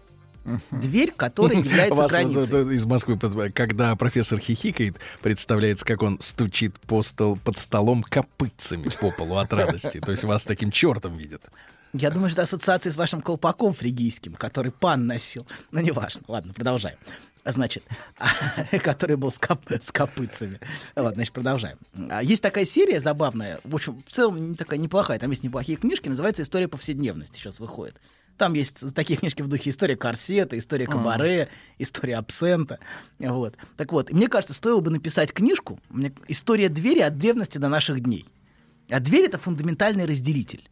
В А некотором- как вы относитесь к двери в американский салун, которые распахиваются и в ту, и в другую сторону, Которая и и двухстворчатая? туда, и сюда. Да, и вашим, и нашим. Ну, Которая напружена. Очень интересная конструкция, да? Она же может вас Да. и подстегнуть, как бы, на выход. Придать, так сказать, импульс. Ладно, продолжаем. Это, это хорошее, хорошее наблюдение. Значит, продолжаем. В некотором смысле дверь это логический оператор. Дверь может быть в двух положениях: открыта, закрыта. Вот. А, и это, это таким образом несет на себе фундаментальную функцию границы, символической границы. Дверь. Дверь, например, в сказках может быть проходом в другое измерение, или служить источником любопытства, например, или скрывать загадку или преступление. Например, в, например, в, синей, в той же синей бороде тайна прошлого, которая скрывалась за этой дверью и которое такое любопытство про- пробуждало у его жены. Вот. Я бы... и- это скрывающая в себе историю. Ну, историю этого мужчины, у которого там были предыдущие жены. Вот. В принципе, можем к этой теме вернуться. Это интересно. Не надо, не сейчас. Хорошо, ладно. Я бы разделил, на самом деле, такую книгу на две части. История двери и история ключей. Вот. Мне кажется, ключ, а во всех его проявлениях вещь тоже совсем а, ничуть не менее загадочная, чем дверь. К текстам, кстати говоря, тоже требуются ключи. Это интересно, особенно к священным текстам. К ним важны, важны ключи. И история, например, комментариев к текстам э, тысячелетнего, это история, на самом деле, ключей. Как этот текст понимать? Потому что без ключей... Открыть. Эти тексты А являются кажется- скучными. А, а вам не кажется, что странно, что человек, э, который выставляет себя владельцем ключа, будет остальным, у кого ключа нет, это все разбалтывать? Ну, вот Преподносить. видите. Оказывается, что да, что люди почему-то хотят поделиться своим знанием. Не так терпит- уж устроен не терпится, человек. да? Не терпится, конечно. Но че- человеку важно поделиться Мгм. вот, и помочь ему увидеть загадку. Я думаю, что это какое-то очень важное для человека. Вы вот, если у вас от сейфа был бы ключ, всем бы давали туда заглянуть? Что там вы храните? Я сомневаюсь. Почему-то все время, все время хочется под, под вашу линию мысли про как-то вот... Ну, Проследить. Ну, ну, Не от- не получается, Отметить, да? отметить. Пеленга Ну, нету. вот дверь как- Понимаю. Как, проходная дверь, как-то всем, всем показать. А еще есть крутящаяся дверь, да, вот с четырьмя лепестками, тамбур такой. Это называется Да. перверт, доктор. Да, точно. Первый, точно. Я про дверь. Про дверь. А, да, дверь. И туда, и сюда. Туда входят все. Я- Продолжаем, подождите, все. Значит, а вернемся, а то что-то мы поплыли в сторону уже. Давайте к теме семьи вернемся. Мы Так начали про в семье- дверь. Да, про дверь. В такой семье фундаменталь... вообще в семье фундаментальную роль в становлении субъекта играет дверь. Дверь в родительскую спальню, которая знаменует фундаментальное разделение между детьми и взрослыми. То есть то, куда детям вход запрещен. Это фундаментальное пространство, закрытое для детей. Вот. И когда эта дверь закрыта, это, конечно, вызывает сильную злость у любого ребенка. И желание или даже яростное требование ее открыть. А, например, когда ребенок движимой ревностью приходит посреди ночи в спальню с, с- с очень типичным заявлением. С фонарем. Мама, мне страшно. А Вот. там папа. А там папа, да. Там Которому папа- совсем не страшно. Ну, а мало, ему страшно, конечно, давайте положим его здесь, конечно, он будет теперь спать с нами, ему же страшно. Че, конечно, нормально. Вот, И папа страшно. утирается. Что? Папа утирается. Ну, папа перемещается в комнату ребенка, потому что ребенку страшно. Вот, а ему, а папе нужно, папе высы- а папе нужно там. высыпаться, да, потому что папа не высыпается. Вот, и вот начинается, папа живет отдельно, значит, ребенок спит с мамой, вот, и у нас прекрасная семья. Жесть. Вот, да. Вы и такое видели? Да такое кругом. Вы были таким рядом. ребенком, Я все, который все выдавил дети- папашу? Нет, нет, папашу я не Значит, выгонял, но все папашу. дети, все дети испытывают ревность. И все дети хотят папашу сдвинуть, так или иначе. Вот. Но некоторые папаши с удовольствием уступают это место. Вот в чем проблема. М, Конечно. Опять мужики А виноваты. уступать нельзя, да? ну, не надо... Держаться. Во-первых, нет, нет, не, не надо воевать. За маму, за маму. За поручни. Сына не отдам.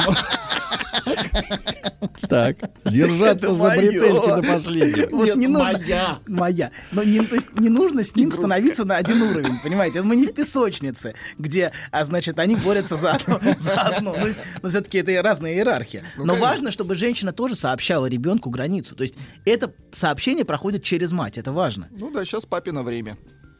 Давай, все, иди спать. Таймшер, что ли? Да, иди. Повремянка? Я даже не знаю. Вы... Давайте все-таки вы Я это. вам дал название. этому. Конечно, абсолютно. Таймшер, дверь, которая И туда и сюда. Вообще. Какой разговорчивый наш друг. Ладно, продолжим. Значит, так вот, для нормального психического функционирования у человека должны быть двери. Это очень важно. Закрытые двери, друг. Граница. Абс- границы, да. И никакого таймшера не должно быть. Это очень важно, понимаете? Как вы относитесь к двери со стеклом? То есть войти нельзя, но видно. Позыркать хотите, да? Сейф показать. Или замочная скважина. Конечно, как бабуля. Ну хватит подсмотреть, отпусти мальчика, хватит на него смотреть. Так. Так вот, ладно, То есть и продолжаем. нравится. Почему нет? Давайте вернемся к, к Да. теме. Он должен быть способен, человек, выдерживать границы. Вот, вот наш друг не способен, он все время вмешивается и все время саботирует непрерывно, что указывает на неспособность выдерживать границы и выдерживать свое отсутствие. Он должен везде появиться, понимаете, да? То есть дверь, дверь нашим другом невыносима. То есть вам очень сложно выдерживать. Ты о ком сейчас? А вас? Если вы не заметили. Так вот, дверь, дверь очень важно выдерживать. Хамишь, докторишка. Абсолютно, конечно. Прекратите оскорблять доктора. Так вот, очень важно, очень важно, чтобы дверь и возможность выдержать закрытую дверь дает возможность человеку взросления. Он может оставить эту комнату и перестать пытаться ломиться или зыркать или что-то еще и жить своей жизнью. Потому что, а если он пытается все время устроить таймшер, я не знаю, вот туда смотреть. А он- как же коммуналки-то, доктор? Люди, поколения выросли. В одной комнате три поколения семьи сразу. В одной комнате три семьи. Под кроватью бабушка, на кровати родители, дети на антресоле. Баду- Бабушка уже А? отдыхала. И ничего, нормально. Одни гуляют, другие выросли мы нормальные, да? Давайте заявление. Это называется пересменка, доктор. Конечно. Сейчас бабушка гулять, мы отдыхаем. Хорошо. Спи быстрее. Так вот, многие из тех, кто не были, не были знакомы с закрытыми дверями, не способны выдерживать закрытое пространство и постоянно агрессивно торга- вторгаются в пространство другого. Им постоянно важно, важно эти границы саботировать и их разрушать. В том числе и нарушая границы в общении, например. Это не про вас. Ну что, вы все время сохраняете границы. Абсолютно. Вот только этим и заняты. Но для тех, кто, э, кто рос в таких семьях, границы выдерживать невозможно. Они все время хотят их разрушить. Вот. Что значит граница в общении? Понебратство, что ли? Ну, например, вы подходите к кассирше, а вам начинают хамить сразу, со входу, понимаете? Границы нарушены. То есть вас вторглись в ваше пространство, и вам, ну, как бы, ну, вы, вы, вы еще не успели войти, а вас уже, например, опустили, опустили в помойку внутренне. То есть э, вас... Какие-то у вас глаголы все какие-то мерзкие. То утроба, то Ну, опустили. нагляднее было. Слова, вернее, глагол тут не, не подходит, это святое слово. Значит, друзья мои, сегодня Анатолий Яковлевич в духе, вы понимаете, да, и тема, если вы не поняли, называется так «Патологические семьи и стыд». Расскажите про свой сон. Я сплю крепким сном. Слышу плач младенца. Иду к холодильнику, чтобы достать молока. Несу ребенку молоко. А оно черное, Бен. Скажи, что это значит? Только без грязи про мою мамашу. Мужчина. Руководство по эксплуатации. Итак, Анатолий Яковлевич Добин, у него сегодня готовы 50 пунктов о стыде в Но мы патологических еще даже семьях. их не начали. да. Конечно, вы, вы все на ключе не можете никак, а, сказать, завершить свой Да. рассказ. Тема, тема двери очень важная. Закрытые двери, закрытые двери в спальню и возможность это выдерживать. Потому что тот ребенок, которому удалось разрушить пару, вторгнуться и отселить папу, на самом деле это пирова победа, потому что он э, не сможет строить нормально свою собственную семью. И он будет постоянно атаковать пару. То есть пара, которую он атаковал, будучи вне этой пары, родительской, Он будет постоянно атаковать, находясь внутри этой пары. Он будет постоянно разрушать ее. А будет э, вести себя так, что он будет совершенно невыносимым мужем, например. Или она будет невыносимой женой, постоянно разрушая эту пару. Поэтому способность выдерживать существование родительской пары и не пытаться ее разрушить является залогом вообще возможности будущего развития субъекта. Понимаете? Скажите, пожалуйста, может ли помочь зуботычина? Нет. Это называется насилие, которое не является принятием, принятием пары. Когда пара над вами издевается, это совсем не то же самое, что принимать и любить родительскую пару. И любить, и любить то, что они вместе. И любить их любовь друг к другу, это тоже важно. А Что Вы об уважении говорите или об о уважении. любви? Я говорю и об уважении, и о любви. А, хороший есть фильм о искуплении. Так. Там а, про то, как маленькая девочка разрушила пару, и потом она ее воссоздает, будучи писательницей. В То есть, книжках. В книжке, да, воссоздает эту пару и дает ей уединиться. Это хорошая, хорошая метафора такая того, что должен сделать субъект. Он должен дать родителям Это книжка о нес- соединиться. несвоевременности. Ну, мы, мы все, мы все уже опоздали в широком смысле, мы все не своевременны. И это тоже нужно принимать. Вот уже, знаете, уже, уже все не Дело сделано, дело в шляпе в красной. Да, ладно, продолжаем. Красная, шап- красная шапочка сказала. Красная шляпа, он сказал. Слушайте, он мне напоминает Вовка, который нарядился как красная шапочка. А то, что осталось несъедобного, все прибрали, да? И ждет, пока шапочку достанут из живота. Ладно, продолжаем. Значит, Там и бабушка, и Ну шапочка. давайте, давайте, не заводитесь. Хорошо. Хорошо вам за десяточку смеяться. Я, я тут смеюсь бесплатно. Продолжаем. Пока бесплатно. Значит, продолжаем. Значит, в Так. таких семьях как раз нет возможности выдерживать закрытые двери и полностью отсутствует приватное пространство. И ни у кого нет а, своего собственного места, своего легитимного места, на которое он имел бы полное право. Вот этого в семье нету. Даже если в квартире, например, достаточно комнат на всех членов семьи, такое бывает не всегда. Вот. А ну, допустим, такое бывает, все равно Только это... те, у кого одобрена ипотека. Хорошо, все равно вся организация пространства будет через задницу. Э, Вот Нельзя так говорить. Хорошо. Извините. Нельзя так говорить. Наказан, дорогие Ну, друзья. зато ярко доктор оступился и будет наказан. И не Так вот, раз. например, одна комната может быть превращена в закрытую кладовку. Это вот тоже Ах, любят вот делать в таких виду. семьях.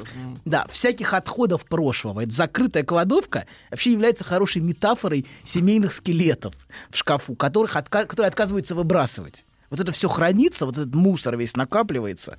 Вот. И в этой привязанности к прошлому, вот к такому патологической, всегда есть что-то капрофагическое. Так, Вот. не будем. Не ну будем хорошо. ругаться. Ладно. Или, например, родительская спальня располагается в проходной комнате. Такое тоже часто бывает. И в качестве надзирателя живет бабка. Вот, а у которой, кстати, своя комната.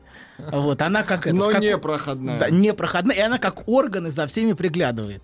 Вот. А чтобы никто не ни в этой квартире. И все как один говорят, что по-другому жить невозможно. Вот, вот только так можно жить. Вот.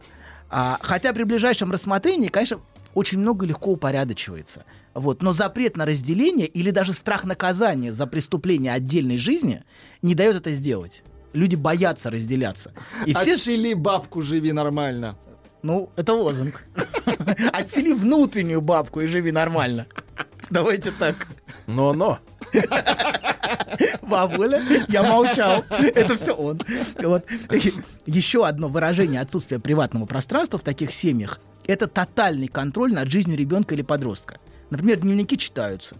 А Не просто читаются, а потом еще то, что написано, могут вполне швырять в подростка с обвинениями. Телефон просматривается. Да, в старые добрые времена родители могли перлюстрировать любовную переписку Вот это слово хорошее. подростков. Это можно. Да, это можно, да? Да. Хорошо, зыркать. Вот.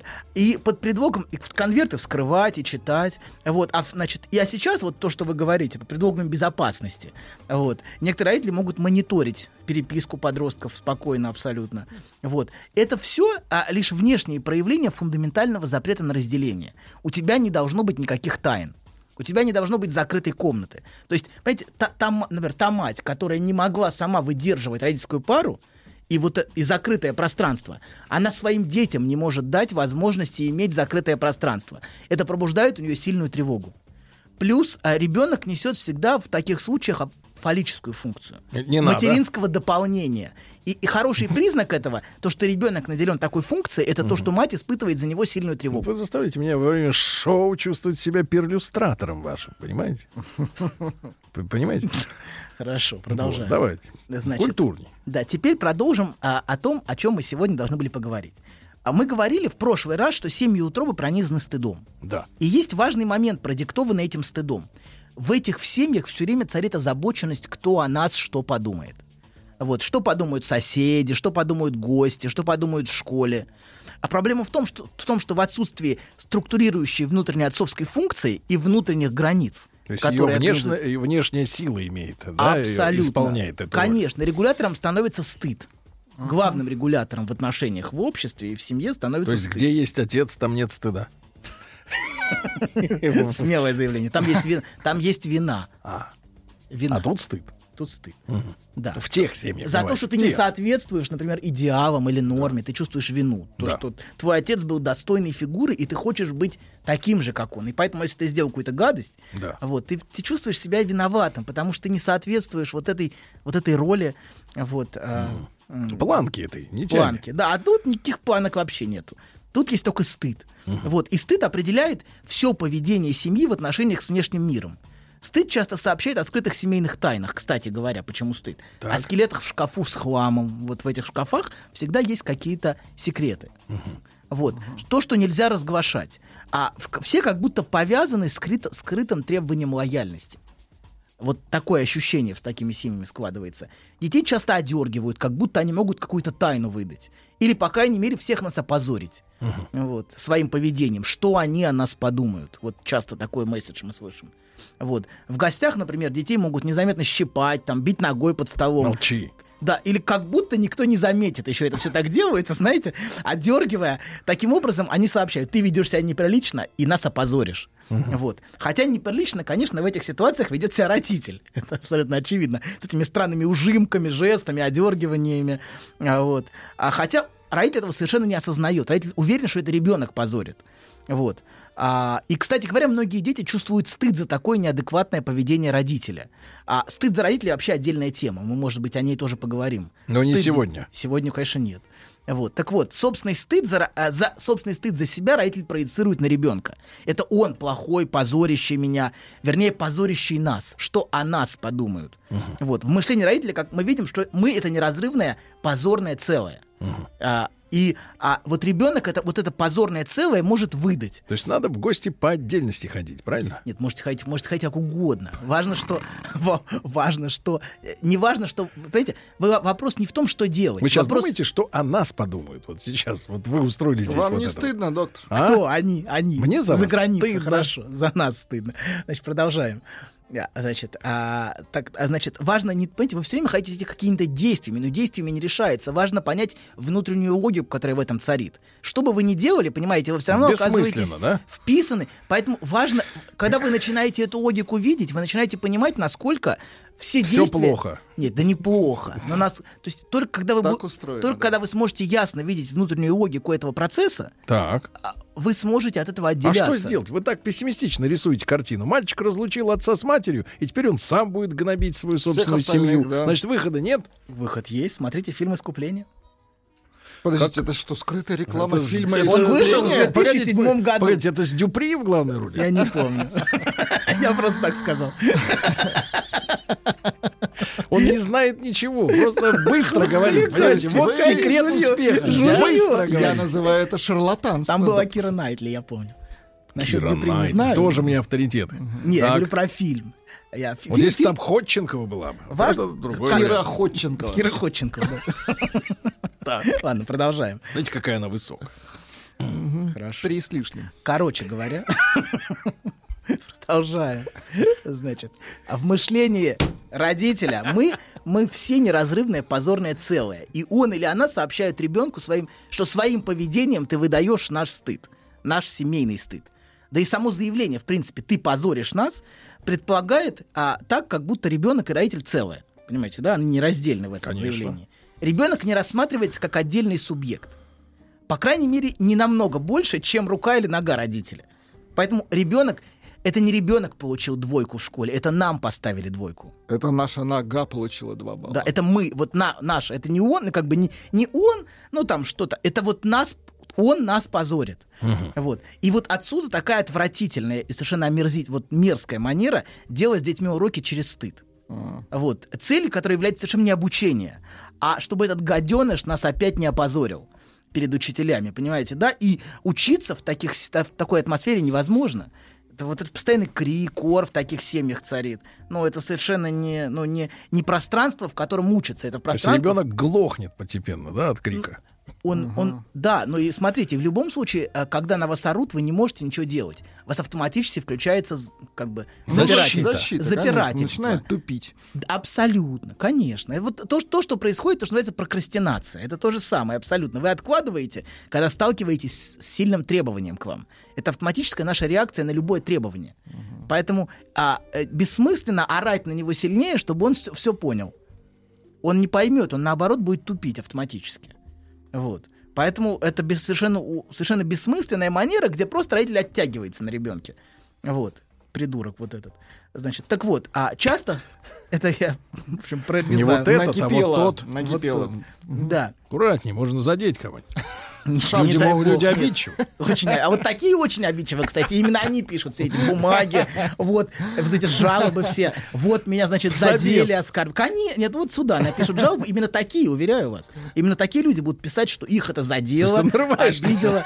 Но вот пусть, если, если человек захочет написать заявление... То пишет вот его- тебе Суд- лично. Вам пишут. Куда? Москва, телевидение Петрушки? Ну Что? куда-то руководство. Прошу закрыть эту передачу, потому что она оскорбляет мои чувства. Вот. Какие? Ну, какие? В данном случае. Ты же вроде про книгу сегодня ничего не говорил. Про книгу нет. Отцовские. Отцовские, материнские. Я мать, я Человеческие. Я давайте мать. так подскажем. Человеческие, Человеческие чувства. чувства. Хорошо, ладно. И звериные. Хорошо. Заодно. Продолжаем. Да. Значит, часто в таких семьях, да, а, а и- те вещи, которыми дети пытаются делиться, а дети, дети- ребенку важно разделить свой опыт с родителем. Он так устроен, что ему важно ну, как-то поделиться. Папа, смотри, как пальцы искрят, когда их в розетку суешь. Знаешь, забавно, вот выложил тебе все.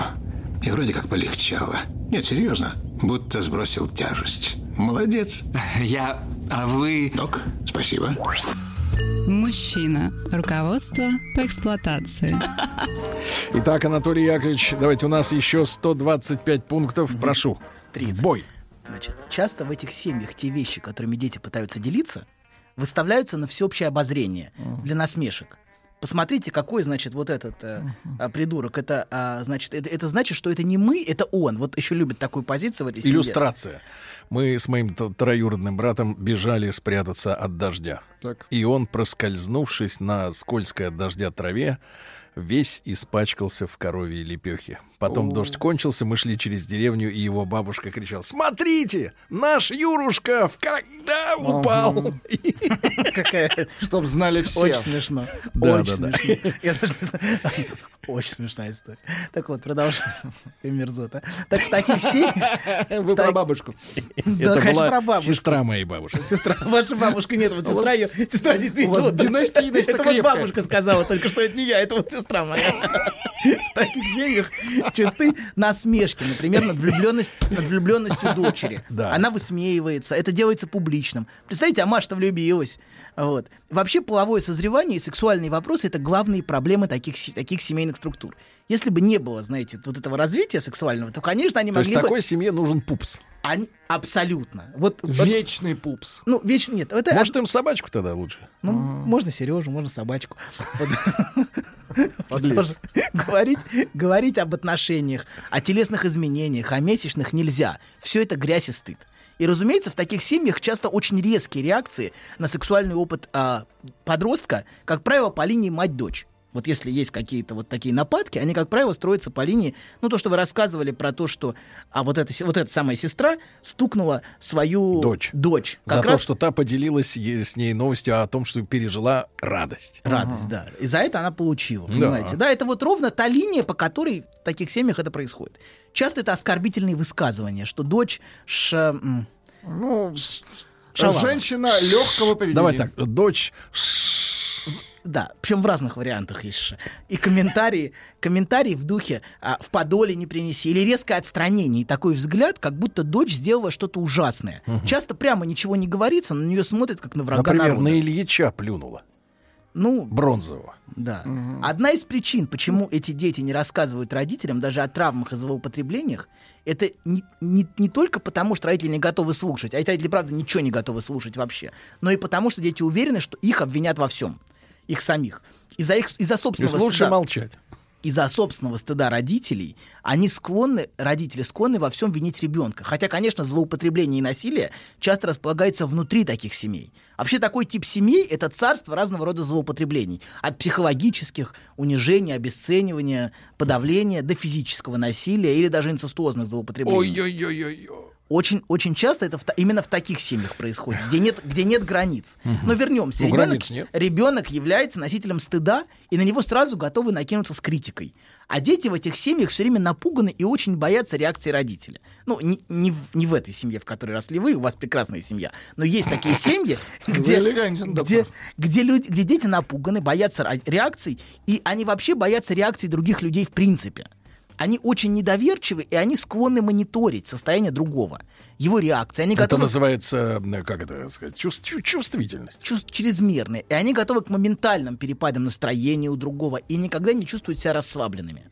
И они постоянно подстраиваются, изначально эта подстройка под не очень адекватного родителя, это приводит к тому, что им очень сложно проявлять себя. И они всегда готовы, что другой человек взорвется в любой момент. И одновременно у них есть постоянный страх, что внутри них есть что-то плохое, ужасное и отвратительное. И это как будто нужно постоянно скрывать. Они смотрят на себя совершенно отвергающим взглядом, таким родительским взглядом презрения, и чувствуют, что они недостойны любви. И они постоянно задаются такими вопросами, например, как что, чем я плох, что я сделал не так, чем я спровоцировал а, такую реакцию или отдаление, как будто причина всего плохого в отношениях это они сами. И проблема в любовных отношениях у них часто воспринимается вдвойне болезненно. Им всегда кажется, что в них есть что-то плохое, и именно поэтому их разлюбили. Это оживляет, вот это оживляет их детский образ себя, как ужасных, отвратительных, униженных, и поэтому недостойных любви и принятия. И в работе эти сомнения проявляются, например, в очень жестком перфекционизме. Поскольку они склонны к черно-белому мышлению, а, и то, то в отношениях, что в отношениях, что в работе, то они должны делать все идеально или они а, отвратительны. Они недостойные работники, если они сделали что-то не идеально. И поэтому они все время полируют, шлифуют и должны вот делать все... В хорошем смысле. Полируют, это наш метод. Неиде- неидеальность их работы выдает, выдает их плохость. В столярном а смысле. если у них в работе какой-то косяк, то они целиком ужасные и плохи. Вот. Поэтому мы часто видим у них внутреннее тотальное подчинение требованию и страха отвержения. То есть, когда мы видим перфекционизм, всегда имейте в виду, что за этим стоит внутреннее требование огромное. Требование, которое нужно все время а, удовлетворять. И это все связано с чувством собственной ущербности внутри. Вот. Их глубинным а, стыдом за самих себя и, кстати, за семью тоже. Вот. А это вот очень важно. Они чувствуют себя А вот за правительство можно стыдиться таким людям? За правительство Трампа. Нет, мы имеем в виду, например, смотрите, мы, это всегда смещенный стыд. Так же, как нападки, например, на правительство всегда в определенной степени смещение. Мы всегда смещаем, а, потому что, ну, в общем, есть вещи, которые волнуют меня внутри меня гораздо больше, чем любое правительство. А Вы могли бы консультировать какой-нибудь режим, например, в Конго. Не зовут. Они не понимают по-русски. Не на том языке Они работают более простыми Может, вам перевести труды? Нет, они работают более простыми методами, понимаете? Но незачем. Мачете. Им не, абсолютно, им незачем такая тонкость. Перевести труды на африканский. На африкано. Африканец. Это, кстати, язык, язык этих э, гаванцев-то, в общем. Есть американо, Африканец. русяна и африкано. Но Кофе язык. без кофе, просто вода. Ладно. Короче Так. говоря, значит, на чем мы остановились? Мы остановились на том, что они чувствуют внутреннюю плохость и стыд Да. а, за самих себя. И они чувствуют, что у них есть какая-то ущербность. И а, еще они чувствуют, что эта ущербность связана с семьей. Что их семья чем-то плоха. Вот, это очень важный момент. Они часто испытывают сильный стыд за собственных социально неадекватных родителей, с которыми они, они связаны.